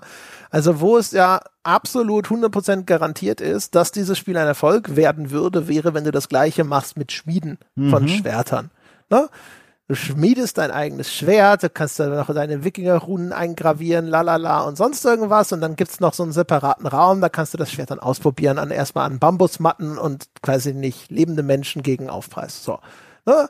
Schon die erste Million verdient, jetzt, indem ich das nur ausgesprochen habe, im Grunde genommen. Ja. Gibt's auch noch nicht, meines Wissens. Wäre mir noch nicht untergekommen. Aber sowas stelle ich mir vor, dafür gibt's garantiert auch genügend Interessenten. Weil, also, es ist erstaunlich, man denkt ja, das ist ja alles nur virtuell und das ist nicht so cool, wie das in echt zu machen. Und wahrscheinlich ist es natürlich cooler, wenn du eine echte Vase machst, aber ist es eben auch anspruchsvoller, ne? Ich hab Leute gesehen, die kamen von Töpferkursen zurück und haben da irgendwas mitgebracht und ich weiß, wie das aussieht. Nicht so wie das, was du in dem Computerspiel nach einer halben Stunde produzierst, ja. Und du hast aber trotzdem dieses Gefühl von Ownership, also, ne, dass du dieses Gefühl von Schöpfung, dass du was gemacht hast. Ja, du hast ja trotzdem dieses Muster ausgesucht und du hast gesagt, ich will einen langen Flaschenhals und das soll ein dickbauchiges Gefühl sein und so weiter. Es legt halt den Schwerpunkt anders. Es lädt halt zum Experimentieren ein. In echt, wenn du in einem Töpferkurs sitzt, fängst du ja nicht an, Quatsch zu machen, um zu gucken, was passiert, sondern du versuchst genau das nachzumachen, was dir gezeigt wird, damit es klappt. Ja, ich sprich nur für dich, ne? Also. Okay, dann überall jetzt eine Ich-Form dran setzen. Aber bei so einem Spiel hier? Ich würde sofort immer sagen, jetzt. Aber ja, ich weiß, was du meinst. Es nimmt den Skill-Aspekt raus. Genau. Und fokussiert auf den Kreativaspekt. Und das ist ja eigentlich das auch, was, glaube ich, viele Leute irgendwie fasziniert. Ja, ganz genau. Wir wollen doch alle nicht Gitarre spielen lernen. Wir wollen Gitarre spielen können. Ja, so ist es. Ich würde sagen, bevor wir jetzt über Master und Perler und so weiter, gehen wir zu einem meiner oder zu dem bestbewertetsten auf meiner Liste. Ein Spiel, das mich direkt wieder angemacht hat, als ich es jetzt hier bei der Recherche entdeckt habe, und es ist auch noch ganz neu. Und zwar heißt es Cultic. Cultic? Ich glaube wahrscheinlich Cultic. Erschienen am 13. Oktober 2022, äußerst positiv mit 1715 Reviews. Ein Spiel, das im Grunde aussieht und sich spielt offenbar wie Doom in den 90ern, aber inszeniert wie ein Horrorspiel. Und damit ist es im Grunde beschrieben. Man kämpft gegen einen Kult, ist alles völlig egal, aber man schießt sich da durch die Level. Alles ist offenbar sehr schnell und sehr unkompliziert, befreit von dem Ballast der modernen Shooterwelt. Und alles sehr zurückgefahren auf das, was man früher so hatte. Und dann aber eben in diesem Kult-Horror-Setting. Und das reicht mir im Grunde schon. Ich bin völlig angetan und will das gerne spielen. Und frag mich, warum ich es mir nicht gekauft habe. Kostet 10€, eine Demo gibt's auch noch. Nice. Sieht aus wie Blood, ehrlich gesagt. Richtig, auch das ist einfach. Stimmt, ganz genau. Aber Doom kennen wohl mehr, aber Blood, genau, ja. Ja, aber für diejenigen sozusagen, also das erscheint mir sehr danach, als ob das, weil ich lese gerade auch zum ersten Mal in meinem Leben diese Beschreibung und da steht auch, der Tod ist nur der Anfang, klettere aus deinem Grab und so weiter und so fort. Und so ging, meine ich, sogar Blood auch los. Mhm. Ich glaube, dass du im ersten Blood tatsächlich auch aus einem Grab emporsteigst, um dann Rache zu nehmen. Wer es nicht kennt, Blood ist halt eine von diesen vielen Doom-Derivaten von Monolith damals gemacht, glaube ich. Und insbesondere der zweite Teil, also Blood 2, fand ich damals total cool. Das hat der Dings gemacht. Wie hieß er? Hieß er Jay Wilbert? Der Typ, der Diablo 3 ursprünglich gemacht hat. Ja. Also in seiner ersten Ausführung auch mit Auktionshaus und sonst irgendwas. Stark. Der hat Blood 2 gemacht. Und ich weiß noch, ich habe einmal mit dem saß ich und hatte ein Interview zu Diablo 3 damals und das habe ich auch pflichtschuldig erledigt und hatte halt so einen Notizblock dabei und dann guckte er so rüber und er meinte dann so, wieso steht da Blood 2 auf ihrem Notizblock? Ja, doppelt unterstrichen. Und dann habe ich gemeint, ja, weil ich eigentlich noch mal wenigstens 5 Minuten über das wichtigere Spiel sprechen wollte. Und da habe ich mir erzählt, dass ich Blood 2 total toll fand. Und es war richtig rührend, wie sehr er sich gefreut hat, dass jemand tatsächlich Blood 2 toll fand, schön, weil das muss wohl so eine absolute Albtraumentwicklung gewesen sein, wo irgendjemand durch die Tür kam und sagte, wir brauchen den zweiten Teil, in 6 Monaten seid ihr bitte fertig. Und du da vorne bist das Arschloch, das es macht. Ja. Und das haben die da wohl halt auch so runtergerissen und also du hattest das Gefühl, in seinem Herzen hatte er sich abgeschottet von diesem Spiel und war davon ausgegangen, alle hassen es. Und dann jemanden zu treffen, der eigentlich mit ihm darüber sprechen wollte, warum er das Spiel cool fand oder sowas, das schien ihn sehr zu freuen. Ich glaube, das war vor dem ganz großen Auktionshaus-Schlamassel, aber es kann sein, dass er sowieso, glaube ich, auch wahrscheinlich, also das ging ja schon relativ früh los mit der Kritik an all dem, dass er sich vielleicht sowieso gefreut hat, dass jemand was Nettes zu ihm zu sagen hat. Ja, siehst du. Also, weiß ich sogar noch mehr über dieses Spiel. Nichtsdestotrotz, Cultic ist das Ding, was ich mir gerne kaufen würde. Das sieht toll aus, reizt mich sehr. 10€, wie gesagt, Schnäpperl. Ja, wieso reizt sich das eigentlich? Ich meine, Doom und Blood sind ja jetzt nicht mal, sind ja vielleicht jetzt nicht so die Eckpunkte deiner Spielehistorie eigentlich, oder? Oh, tatsächlich, Doom ist mein erster, also für so viele, aber meine erste Shooter-Erfahrung gewesen, mit dem großen Unterschied, ich wäre ja alt genug gewesen, auch modernere Shooter zum ersten Mal gespielt haben zu können, aber mein Vater hat mich damals vor so ein Ding gesetzt und mit 12? Also weil er gedacht hat, das Kind ist schon verweichlicht. Das müssen wir mal jetzt hier vor Doom setzen. Exakt so. Und ich habe diese Bilder immer noch im Kopf. Also ich erinnere mich an einzelne Level von damals und da war ja wirklich ein kleiner Popel. Und das, ich weiß nicht, vielleicht liegt es daran, eine Mischung aus Nostalgie, aber auch so ein bisschen da so drauf geprägt worden. Und ich mag das so. Und ich spiele ja auch sehr gerne moderne Shooter, auch gerne mit dem ganzen Gadget- und Fähigkeiten-Kram von Overwatch bis zum neuen Call of Duty. Aber dem gegenüber dann so ein Spiel zu spielen, was so super reduziert ist und dann noch mit diesem tollen Look, das macht mich sehr an. Also da gehen in mir sehr viele positive Knöpfchen an. Bin mal gespannt. Das würde mich auch mal interessieren, da mal reinzuspielen. Das hat ja auch eine Demo, sehe ich. Ja. Häufig ist es so, finde ich, man spielt rein, wenn sie zu nah an den Originalen sind und denkt sofort so, ah shit, ja doch, nee. Das, aber da ist ja das Tolle, da war ja noch zu jung, um diesen Vergleich quasi ziehen zu können. Ja, aber du merkst ja, also genauso wie wenn ich jetzt mit Paul beim Altbier alte Titel wiederhole, ne? Und du merkst auf einmal, die sind halt extrem limitiert, aber auch auf Arten und Weisen, die einfach scheiße sind. Das stimmt. Ja, weil du inzwischen so viel Besseres kennst. Es gibt aber solche Sachen, also wenn dich solche Sachen generell interessieren, ich habe auch schon mal besprochen bei uns Project Warlock, das ist so in eher vom Schlage Heretic. Mhm. Das war zum Beispiel, fand ich fantastisch gemacht. Also solche Spiele können noch immer ganz, ganz hervorragend funktionieren und das äußerst positiv lässt ja hoffen. Ja, es gibt ja auch jetzt dieses quasi neue Genre der Boomer-Shooter, diese Shooter, die eben so aussehen wie früher. Ja, deswegen ist das ja auch nichts für dich. Also keiner von uns eigentlich Boomer. Naja, ich bin auch nicht gläubig und lese aus Interesse als Teenager auch mal in der Bibel rum oder sowas, ne? Also. Aus Interesse, ja, genau. Ja, also. Ich fand das wirklich hochinteressant. Weil der Staat dich dazu gezwungen hat. Märchenbuch quasi, war aber sehr interessant. Also bis heute. Aber erzähl noch mal ganz kurz, also wie ist es denn da wirklich, hat sich tatsächlich dein Vater vor Doom gesetzt? Ja, ja. Das ist nicht das, was man pädagogisch erwartet. Nö, aber das war jetzt auch nicht unbedingt der rote Faden daheim, aber das ist auch egal. Also das war tatsächlich, er war da sehr begeistert von und er hat mich auch vor das erste Larry damals gesetzt, das weiß ich noch. Und da konnte ich ja nicht mehr lesen, aber ich durfte halt so zugucken und da sind so ganz viele Bilder irgendwie im Kopf geblieben und das war hochfaszinierend. Ich habe nicht so richtig verstanden, was da passiert ist. Auch so Spiele, die ich sonst gar nicht kennen würde. Jackrabbit und sowas, das sind Dinger, die habe ich irgendwie alle so gesehen, ohne Kontext zu bekommen. Oder so ein komisches Spiel, wo sie Roboter gekloppt haben und Schrauben weggeflogen sind, wenn sie sich getroffen haben. Ich weiß gar nicht, wie das heißt, aber da hat dann so eine Nachrichtenfrau zwischen den Kämpfen immer so ein bisschen moderiert. Und auch das ist total im Kopf drin geblieben. Und das war's. Und das hat mich irgendwie drauf geprägt. Bei kämpfenden Robotern muss ich immer sofort an One Must Fall denken. Aber ich kann mich nicht an eine Nachrichtenfrau erinnern und auch nicht an wegfliegende Schrauben. Ja, von daher. Also das weiß ich nicht. Aber hast du Doom seitdem noch mal gespielt? Ja, ich habe tatsächlich das dann mal bewusst gespielt, um das mal alles zu sehen, aber und hatte tatsächlich auch Spaß damit. Also ich musste mich etwas umgewöhnen. Ich weiß, der größte Umgewöhner war, dass man die Kamera natürlich nicht heben und senken kann, sondern wenn man unten im Erdgeschoss steht und oben im ersten Stock steht ein Bösewicht mit seiner Schrotflinte, kannst du einfach geradeaus schießen, es wird ihn da oben treffen. Das war für mich am schwierigsten zum Umdenken. Ja, nice. Okay, also wir machen auch hier Top 3? Ja. Gut, dann geht's nämlich bei mir jetzt weiter mit The Wolf Among Us. Top, alles schon gesagt dazu. Sehr gut. Ja, ein Spiel, von dem ich weiß, dass viele Menschen behaupten, es sei gut. Ja.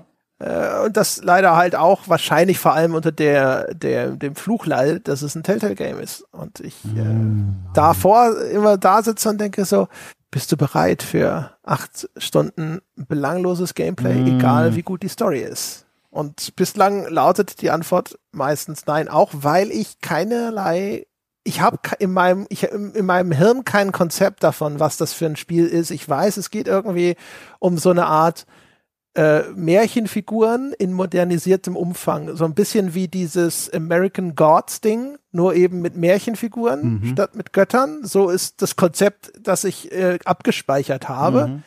Klingt halt für mich scheiße. Ja. So, da ist der Wolf aus dem Rotkäppchen, aber der ist jetzt halt so ein Hugh Jackman-Typ und sowas. Und ich denke mir die ganze Zeit, das klingt total bescheuert. Ich habe nichts dazu zu sagen, außer ich wünsche mir wirklich, dass du spielst. Das kann ja heute auch nicht mehr so teuer sein. Hat eine unheimlich dichte Stimmung, Detektiv-Noir-Vibes, ganz viele. Hat mich wirklich reingeholt. Das basiert ja auf einer Comic-Vorlage, von der habe ich gar keine Ahnung. Aber es ist wirklich eine tolle Geschichte mit interessanten Charakteren. Also ich fand das wirklich toll. Hat mir mitgenommen. Mach doch mal. Irgendwann mal, ne? Irgendwann. Ja, irgendwann. Wenn dann Staffel 2 vielleicht rauskommt. Ja, soll ja jetzt doch wieder passieren. Ganz genau, ganz genau. Also. Da erinnere ich die nochmal. Ja, mal gucken. Ja. Also wollen wir sehen. Aber hier, das Game of the Year des Jahres 2012 steht hier sogar noch. Ja, no? Von mir. Also wir wissen nicht, bei wem. Bei mir. Ja. Also welche Instanz, welche Autorität hat dieses Spiel zum Spiel des Jahres erklärt quasi, dass das jetzt einfach so unqualifiziert dort stehen darf. Aber so ist es nun mal vermerkt. Ich habe auf meiner Liste auf Platz 2 der bestbewertesten Spiele ein Spiel, das ebenfalls erschienen ist im Oktober diesen Jahres, auch ganz frisch, ein Indie-Spiel mit dem Titel The Case of the Golden Idol.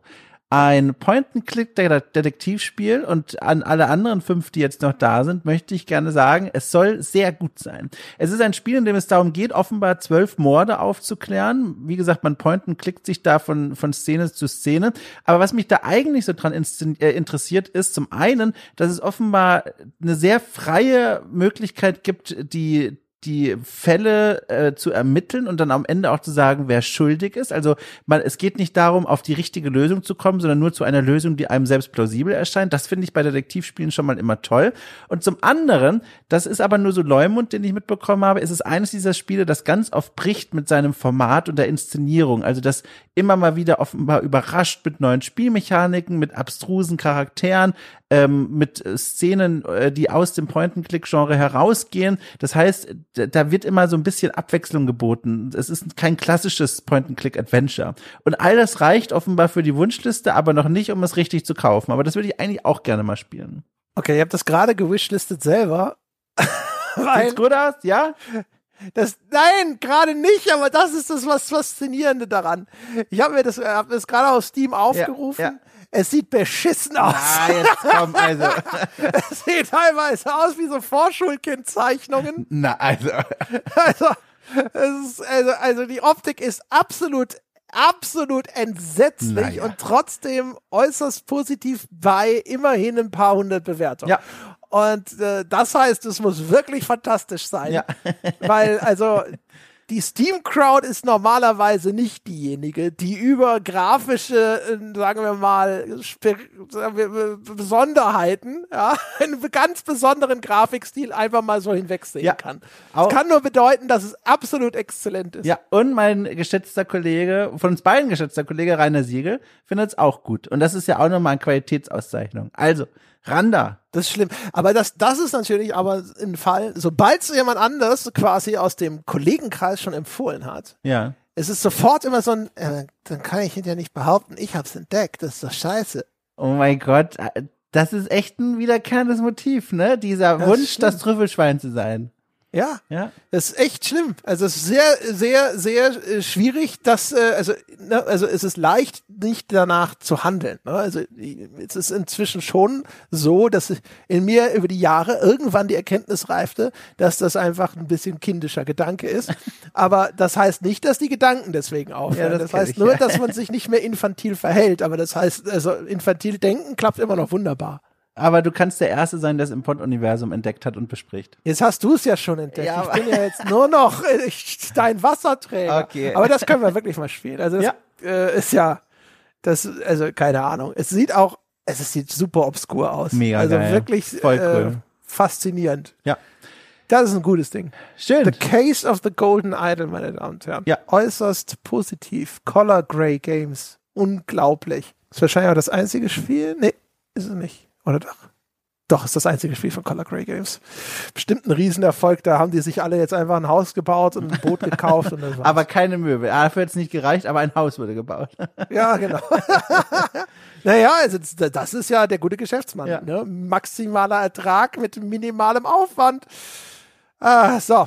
Also, und der letzte Titel auf meiner Liste unter den Top 3 nennt sich Wondersong.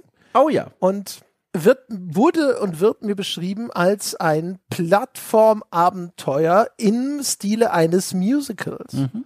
Und ich habe gelesen, Plattformer als Musical, und habe erstmal sofort gedacht, ach, interessant und cool. Hat so eine Kinderbuchoptik, das finde ich immer ein bisschen abschreckend. Ich mag so sehr kindliche Optiken nicht, außer ich bin schon drauf konditioniert, wie bei Mario und Zelda. Aber es sieht halt farbenfroh und fröhlich und cool aus. Und es gibt zwei widerstreitende Dinge, sozusagen, die dabei zu vermerken sind. Nämlich erstens, die Idee des Musicals lässt mich sofort an das Remake, nennen wir es mal so, von Bard's Tale. Diese Neuauflage von Bard's Tale denken, die leider spielerisch monotone Scheiße gewesen ist nach hinten raus. Aber also vom Humor her ist es eines der geilsten Spiele, die ich je gespielt habe. Ja. Und ein wiederkehrendes Element in Bard's Tale ist zum Beispiel, dass immer diese Trolle, Gnome, Goblins angelaufen kamen und die singen It's Bad Luck to Be You, ja, verhöhnen damit quasi den Helden und singen einen Song darüber, wie er demnächst scheitern und sterben wird. Und dieses Musical-Element war so geil, der Song war so schön zum Mitsummen, es war witzig, es war cool, ich habe das in mega positiver Erinnerung. Das ist der Grund, warum auch Wondersong auf dieser Liste steht. Der Grund, warum ich Wondersong noch nicht gespielt habe, ist, ich habe ein anderes Spiel, das in eine ähnliche Kerbe schlägt, gespielt, nämlich Songbird Symphony, obwohl das in der Spielmechanik ganz anders ist. Da spielst du einen kleinen Vogel, und der lernt dann irgendwie, also ich glaube, der kann anfangs nicht anständig singen. So ein bisschen wie der Plot von diesem Pinguin-Film Happy Feet. Nur halt mit Singvögeln. Und das ist super niedlich, es ist aber ein Rhythmusspiel. Und hier wird mir ja so eine Art Platforming-Adventure versprochen.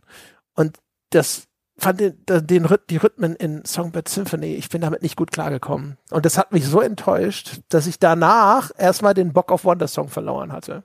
Aber irgendwann kommt es dran. Ja, ich fürchte, mit mir macht's wenig. Musical ist okay, aber der Look macht mir nicht so an und irgendwie habe ich das Gefühl, ich werde da nicht viel mitnehmen.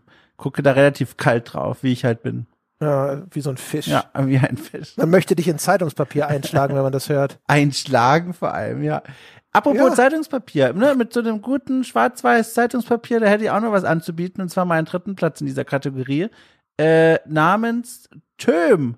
Toem, T-O-E-M, ich mache viele Fotos in einer Spielwelt spielen, in Schwarz-Weiß, das ausgesprochen und explizit harmlos sein soll. Man läuft wirklich nur herum, macht Fotos, und da interessiert mich vor allem ein Kniff, denn man läuft isometrisch durch die Schwarz-Weiß-Welt mit Graustufen. Und wenn man Fotos macht, dann guckt man in der Ego-Perspektive in diese Welt hinein, durch das Kameraobjektiv. Und da, durch diese veränderte Perspektive, kann man dann so kleine Rätselchen lösen und Geheimnisse finden und so. Und ich finde dieses Spiel mit der Perspektive sehr faszinierend, weil isometrisch kenne ich in- und auswendig, Ego auch, aber dieser Wechsel zwischen beiden, so flüssig mit einem Kamerading, da habe ich großes Interesse dran. Das möchte ich gerne spielen, das sieht nett aus, das sieht lieb aus und interessant. Her damit. Schön. Es sieht aus wie, ich glaube, das hieß Little People, ganz genau. Dieses Schwarz-Weiß-Wimmelbild-Spiel. Daran dachte ich auch, aber es ist ein bisschen detaillierter, aber ich finde das sehr liebenswert. Ja, also das sieht hübsch aus. Klingt abscheulich, darin Fotos zu machen. Abscheulich sogar. Ja, also da sollte es schon mindestens ein Gesetz gegen geben. Ja. Ich würde einfach mal einen Anwalt zur Rate ziehen, ob es nicht schon eins gibt. Ich bin mir nicht sicher, ob das tatsächlich jetzt den der Obrigkeit tatsächlich derart entgangen ist, ja, also ob die Bevölkerung so schutzlos, ja, solchen Spielen überantwortet wird, immer noch. Ja. Ja? Also äußerst positiv, 1260 Reviews, der Steam mir fallen jetzt nur abwertende Begriffe ein. Die Steam-Community. Die Crowd. Ja, so ist es, danke. Die Steam-Crowd, die kann ich ehren. Danke. Nein, also die sind ein zuverlässiger Indikator. Ja. Da bin ich mir sicher. Rede mit schrulligen Charakteren und löse ihre Probleme. Ist das also, toll? Entschuldigung, da musst du doch in Hamburg nur vor die Tür gehen. Ja, aber da musst du vor die Tür gehen. Hier musst du einfach nur klicken. Das ist einfach nur dein Leben, wenn schlechtes Wetter ist. Ja. Ganz genau. Das ist Toem, wie gesagt, da bin ich schon sehr gespannt. Du, warum heißt es Toem? Ja, ich google das Wort mal, aber ich kann mir vorstellen, dass es irgendeine Abkürzung ist. Ist das schon wieder so ein nordischer Schnickschnack? Ja, entweder das, aber offenbar nicht. Ich kann mir aber auch vorstellen, dass das irgendetwas ist. Es ist ein schwedisches Team, also offenbar, da haben wir es doch schon. Vielleicht wusste ich es doch. Vielleicht schon wieder so eine Year Walk Scheiße. Next! Oh. Ich bin nur willfährig ignorant, Tom. Ja, ich meine es nicht wirklich so. Ist das, was ich für Entertainment halte. Ja. Ich hoffe, da draußen lacht irgendjemand. Ich habe das Gefühl übrigens, dass wir heute nicht alle Kategorien durchbringen werden. Nein, aber wir können noch in die versprochene What the fuck ist das eigentlich Kategorie reinschnuppern. Das finde ich gut. Das hätte ich auch vorgeschlagen zum Abschied. Da habe ich nämlich noch mal eine schöne Geschichte zu erzählen. Aber also möchtest du zuerst, soll ich zuerst? Bin da. Ich kann einfach mal machen. Gerne. Weil vielleicht ist das etwas, wo du die Ohren spitzt und sagst, ja, kenne ich doch. Kenne ich doch. Also es geht jetzt hier in dieser Kategorie darum, wir sind also unsere Listen durchgegangen und dabei sind uns Titel aufgefallen, von denen wir erstens keine Ahnung haben, was uns geritten hat, sie auf diese Liste zu setzen und auch vielleicht keine konkrete Vorstellung davon haben, was es überhaupt ist. So. Und das erste Spiel dieser Art nennt sich Foxhole. Oder anscheinend jetzt Foxhole Inferno, weil vielleicht irgendein DLC erschienen ist. Mm. Und Foxhole, habe ich festgestellt, nachdem ich drauf geklickt habe, ist ein Massive Multiplayer-Spiel, das sie, Achtung, das ist die Steam-Beschreibung, mit Hunderten von Spielern zusammenarbeiten lässt, um das Ergebnis eines anhaltenden Online-Krieges zu gestalten. Ja. Und also es sieht von den Screenshots aus wie so Echtzeitstrategie, dann ist es aber anscheinend auch noch Massive Multiplayer und es ist zu 100% ein Spiel, das ich eigentlich nie spielen würde. Soll ich dir was sagen, André? Ich spiele das regelmäßig. Hab's geahnt. Hab geahnt, dass du sagst, ich kenn's. Also ich wusste, ich habe mir zumindest gedacht, du kennst das bestimmt. Ich spiele das und es ist hochfaszinierend. Das ist wirklich, Inferno heißt es, weil jetzt vor kurzem das große 1.0 Update rauskam. Und das Ding ist wirklich eine faszinierende Nummer. Da ist, wie du schon beschrieben hast, ein großer Krieg, der Monate tobt. Und es gibt zwei Fraktionen, die ihn ausfechten. Man muss sich dann zu Beginn eines Krieges sozusagen, bis er dann beendet ist, für eine der Fraktionen entscheiden. Die eine ist angelehnt an Zweite Weltkriegsamerikaner, die andere an Zweite Weltkriegs-Nazis. Dann geht es darum, an den Grenzen zu kämpfen in Schützengräben und Kontrollpunkte einzunehmen und so zum Ende des Krieges dann nach ein paar Wochen, Monaten möglichst viel Gebiet für die eigene Fraktion angenommen zu haben. Und das spielt man mit den anderen Leuten zusammen, die alle irgendwie ein Headset anhaben. Es ist ein sehr kommunikativer Austausch. Und dann geht's wirklich darum, zu koordinieren, Sturmangriff auf die Schützengräben, manchmal aber auch einfach nur Munition an die Front bringen. Dann fährst du in so einem LKW rum, stundenlang, isometrische Perspektive und bringst da Vorräte an die Front. Das ist in den schlimmsten Fällen langweilig, aber in vielen Fällen auch echt packend und spannend. Wenn man da ewig mit den anderen sich einen Schusswechsel leistet, es ist schon ein faszinierendes Ding. Also wirklich ein ganz interessantes Ding. Okay, also jetzt, wo ich dir zuhöre, habe ich ganz vage Anklänge von Déjà-vu. Ich kann mir das sowieso nur so erklären. Ich habe bestimmt irgendwo einen Artikel über dieses Spiel gelesen und dann habe ich mir sowas gedacht wie hunderte Leute, die irgendwie Krieg spielen und dabei koordinieren und vielleicht, jetzt wo ich drüber nachdenke, ich glaube, ich habe sowas gelesen, dass nämlich dort dann auch tatsächlich militärische Hierarchien unter den Usern abgebildet werden. Ja. Also dann so wirklich so auch nicht nur Krieg, sondern Armee gespielt wird. Und ich habe mir gedacht so, okay, das klingt interessant, sich das anzuschauen und zu gucken, wie fragwürdig wird's. Ja. Aber da muss ich feststellen, das ist ziemlich befreit davon, von Ballast, den man vielleicht erwarten würde. Zumindest das, was ich immer so gesehen habe. Es gibt halt tatsächlich Leute, die aber ganz automatisch sich dann als hierarchisch übergeordnet positionieren, weil die wissen, wie das Spiel funktioniert. Weil es ist am Anfang schwer reinzukommen und die sagen dir halt dann einfach hier, mit den Tasten kannst du Sachen ausrüsten, jetzt komm mal nach, ich zeig dir, wo es lang geht. Das war aber immer, also ich empfand es immer als sehr freundlich bisher. Wie gesagt, das ist nur anekdotische Evidenz, kann woanders auch ganz anders sein, aber ich fand es immer sehr angenehm.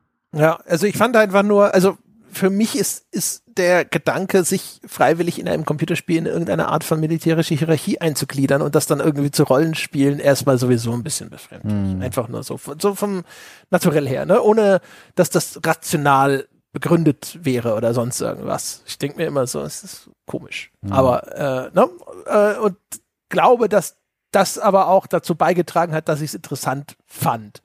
Aber das ist so ein Ding, das wird garantiert auch in 100 Jahren noch auf dieser Liste stehen. Ja. Weil die Beschäftigung mit dem Teil, den ich interessant finde, bedeutet, dass ich wahrscheinlich dieses Spiel in irgendeiner Form spielen muss, worauf ich überhaupt keine Bock habe. Ja. Aber es ist halt so der kleine Vermerk, ne? So, hey, guck mal, André, wenn du irgendwann mal morgens aufstehst und du denkst, das Thema möchte ich mir jetzt mal so richtig mit dem Trichter oder so. Ja, und dann kommst du auf die Server und dann liege ich da schon seit Stunden im Schlamm und guck dich nur von unten an und sag, da bist du endlich. Salutierst vor wildfremden Menschen, die dir befehlen, einen LKW irgendwo hinzufahren. Ja. Ja. Die Ostfront muss aufmunitioniert werden, gefreiter Schott. Okay. Ich würde vorschlagen, ich nenne jetzt auch meins noch. Das war auch ganz lustig. Und zwar heißt dieses Spiel, es ist mir sehr schnell als What the Fuck Pick dann begegnet beim Durchscrollen, I am Caligula. Geschrieben wie der römische Kaiser, Soldatenstiefelchen, Spitzname, I am Caligula, aus dem Jahr 2016, gemacht von Seraphim Creations, den berühmten Machern von einem Spiel namens Drusilla Dreams. Und das ist so eine Mischung aus Game Maker, Kreatur und Visual Novel. Auf Papier geht es darum, als römischer Kaiser Caligula die Geschicke des Römischen Reiches zu leiten. In Wirklichkeit ist mein Eindruck aber, es geht darum, andere Römerinnen zu daten und mit der eigenen Schwester Geschlechtsverkehr zu haben. Das ist so ein bisschen die Essenz von diesem Spiel. Gekauft! Ja. Das ist die Essenz von dem Spiel.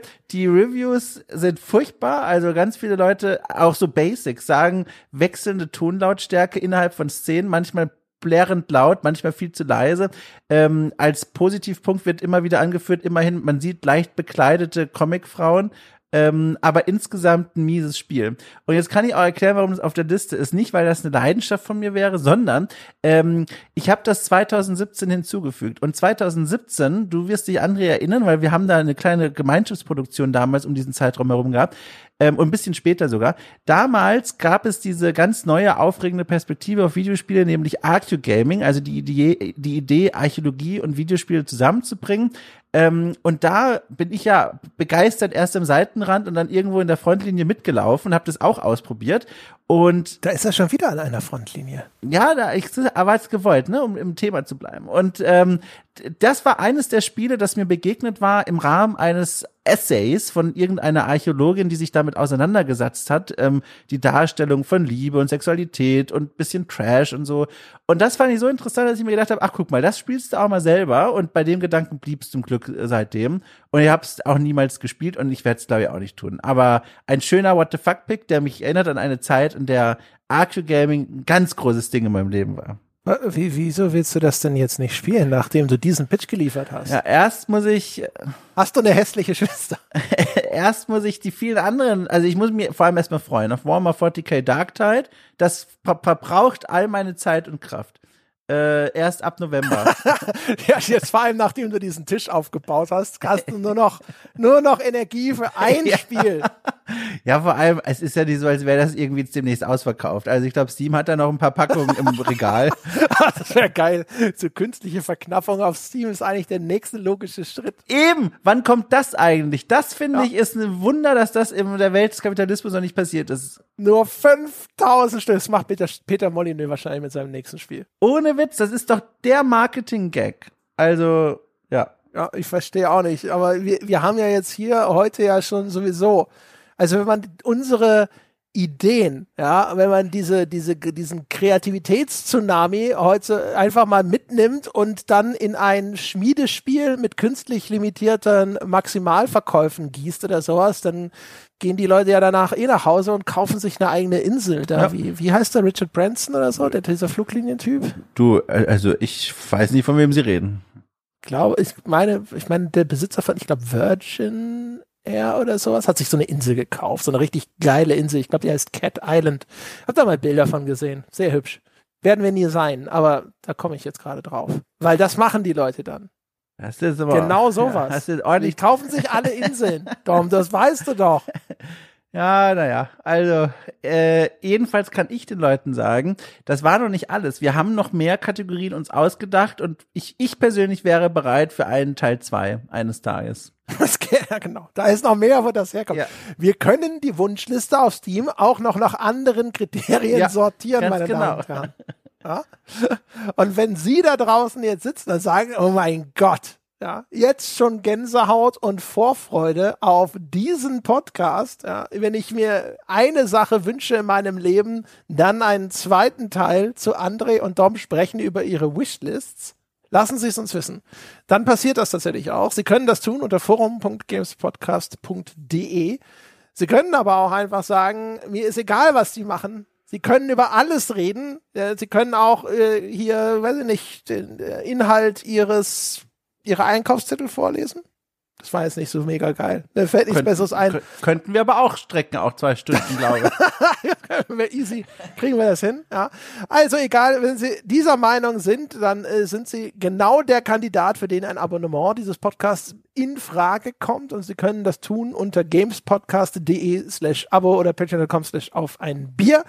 Sie können das auch noch direkt tun auf Apple Podcasts. Und wenn ihr einfach nur sagt, Geld ausgeben ist nicht so mein Fall, das entspricht mir charakterlich nicht und meine Religion ist auch dagegen, aber wohltätig möchte ich mich trotzdem betätigen, dann könntet ihr vorbeischauen, zum Beispiel auf iTunes und die verdiente 5-Sterne-Wertung geben.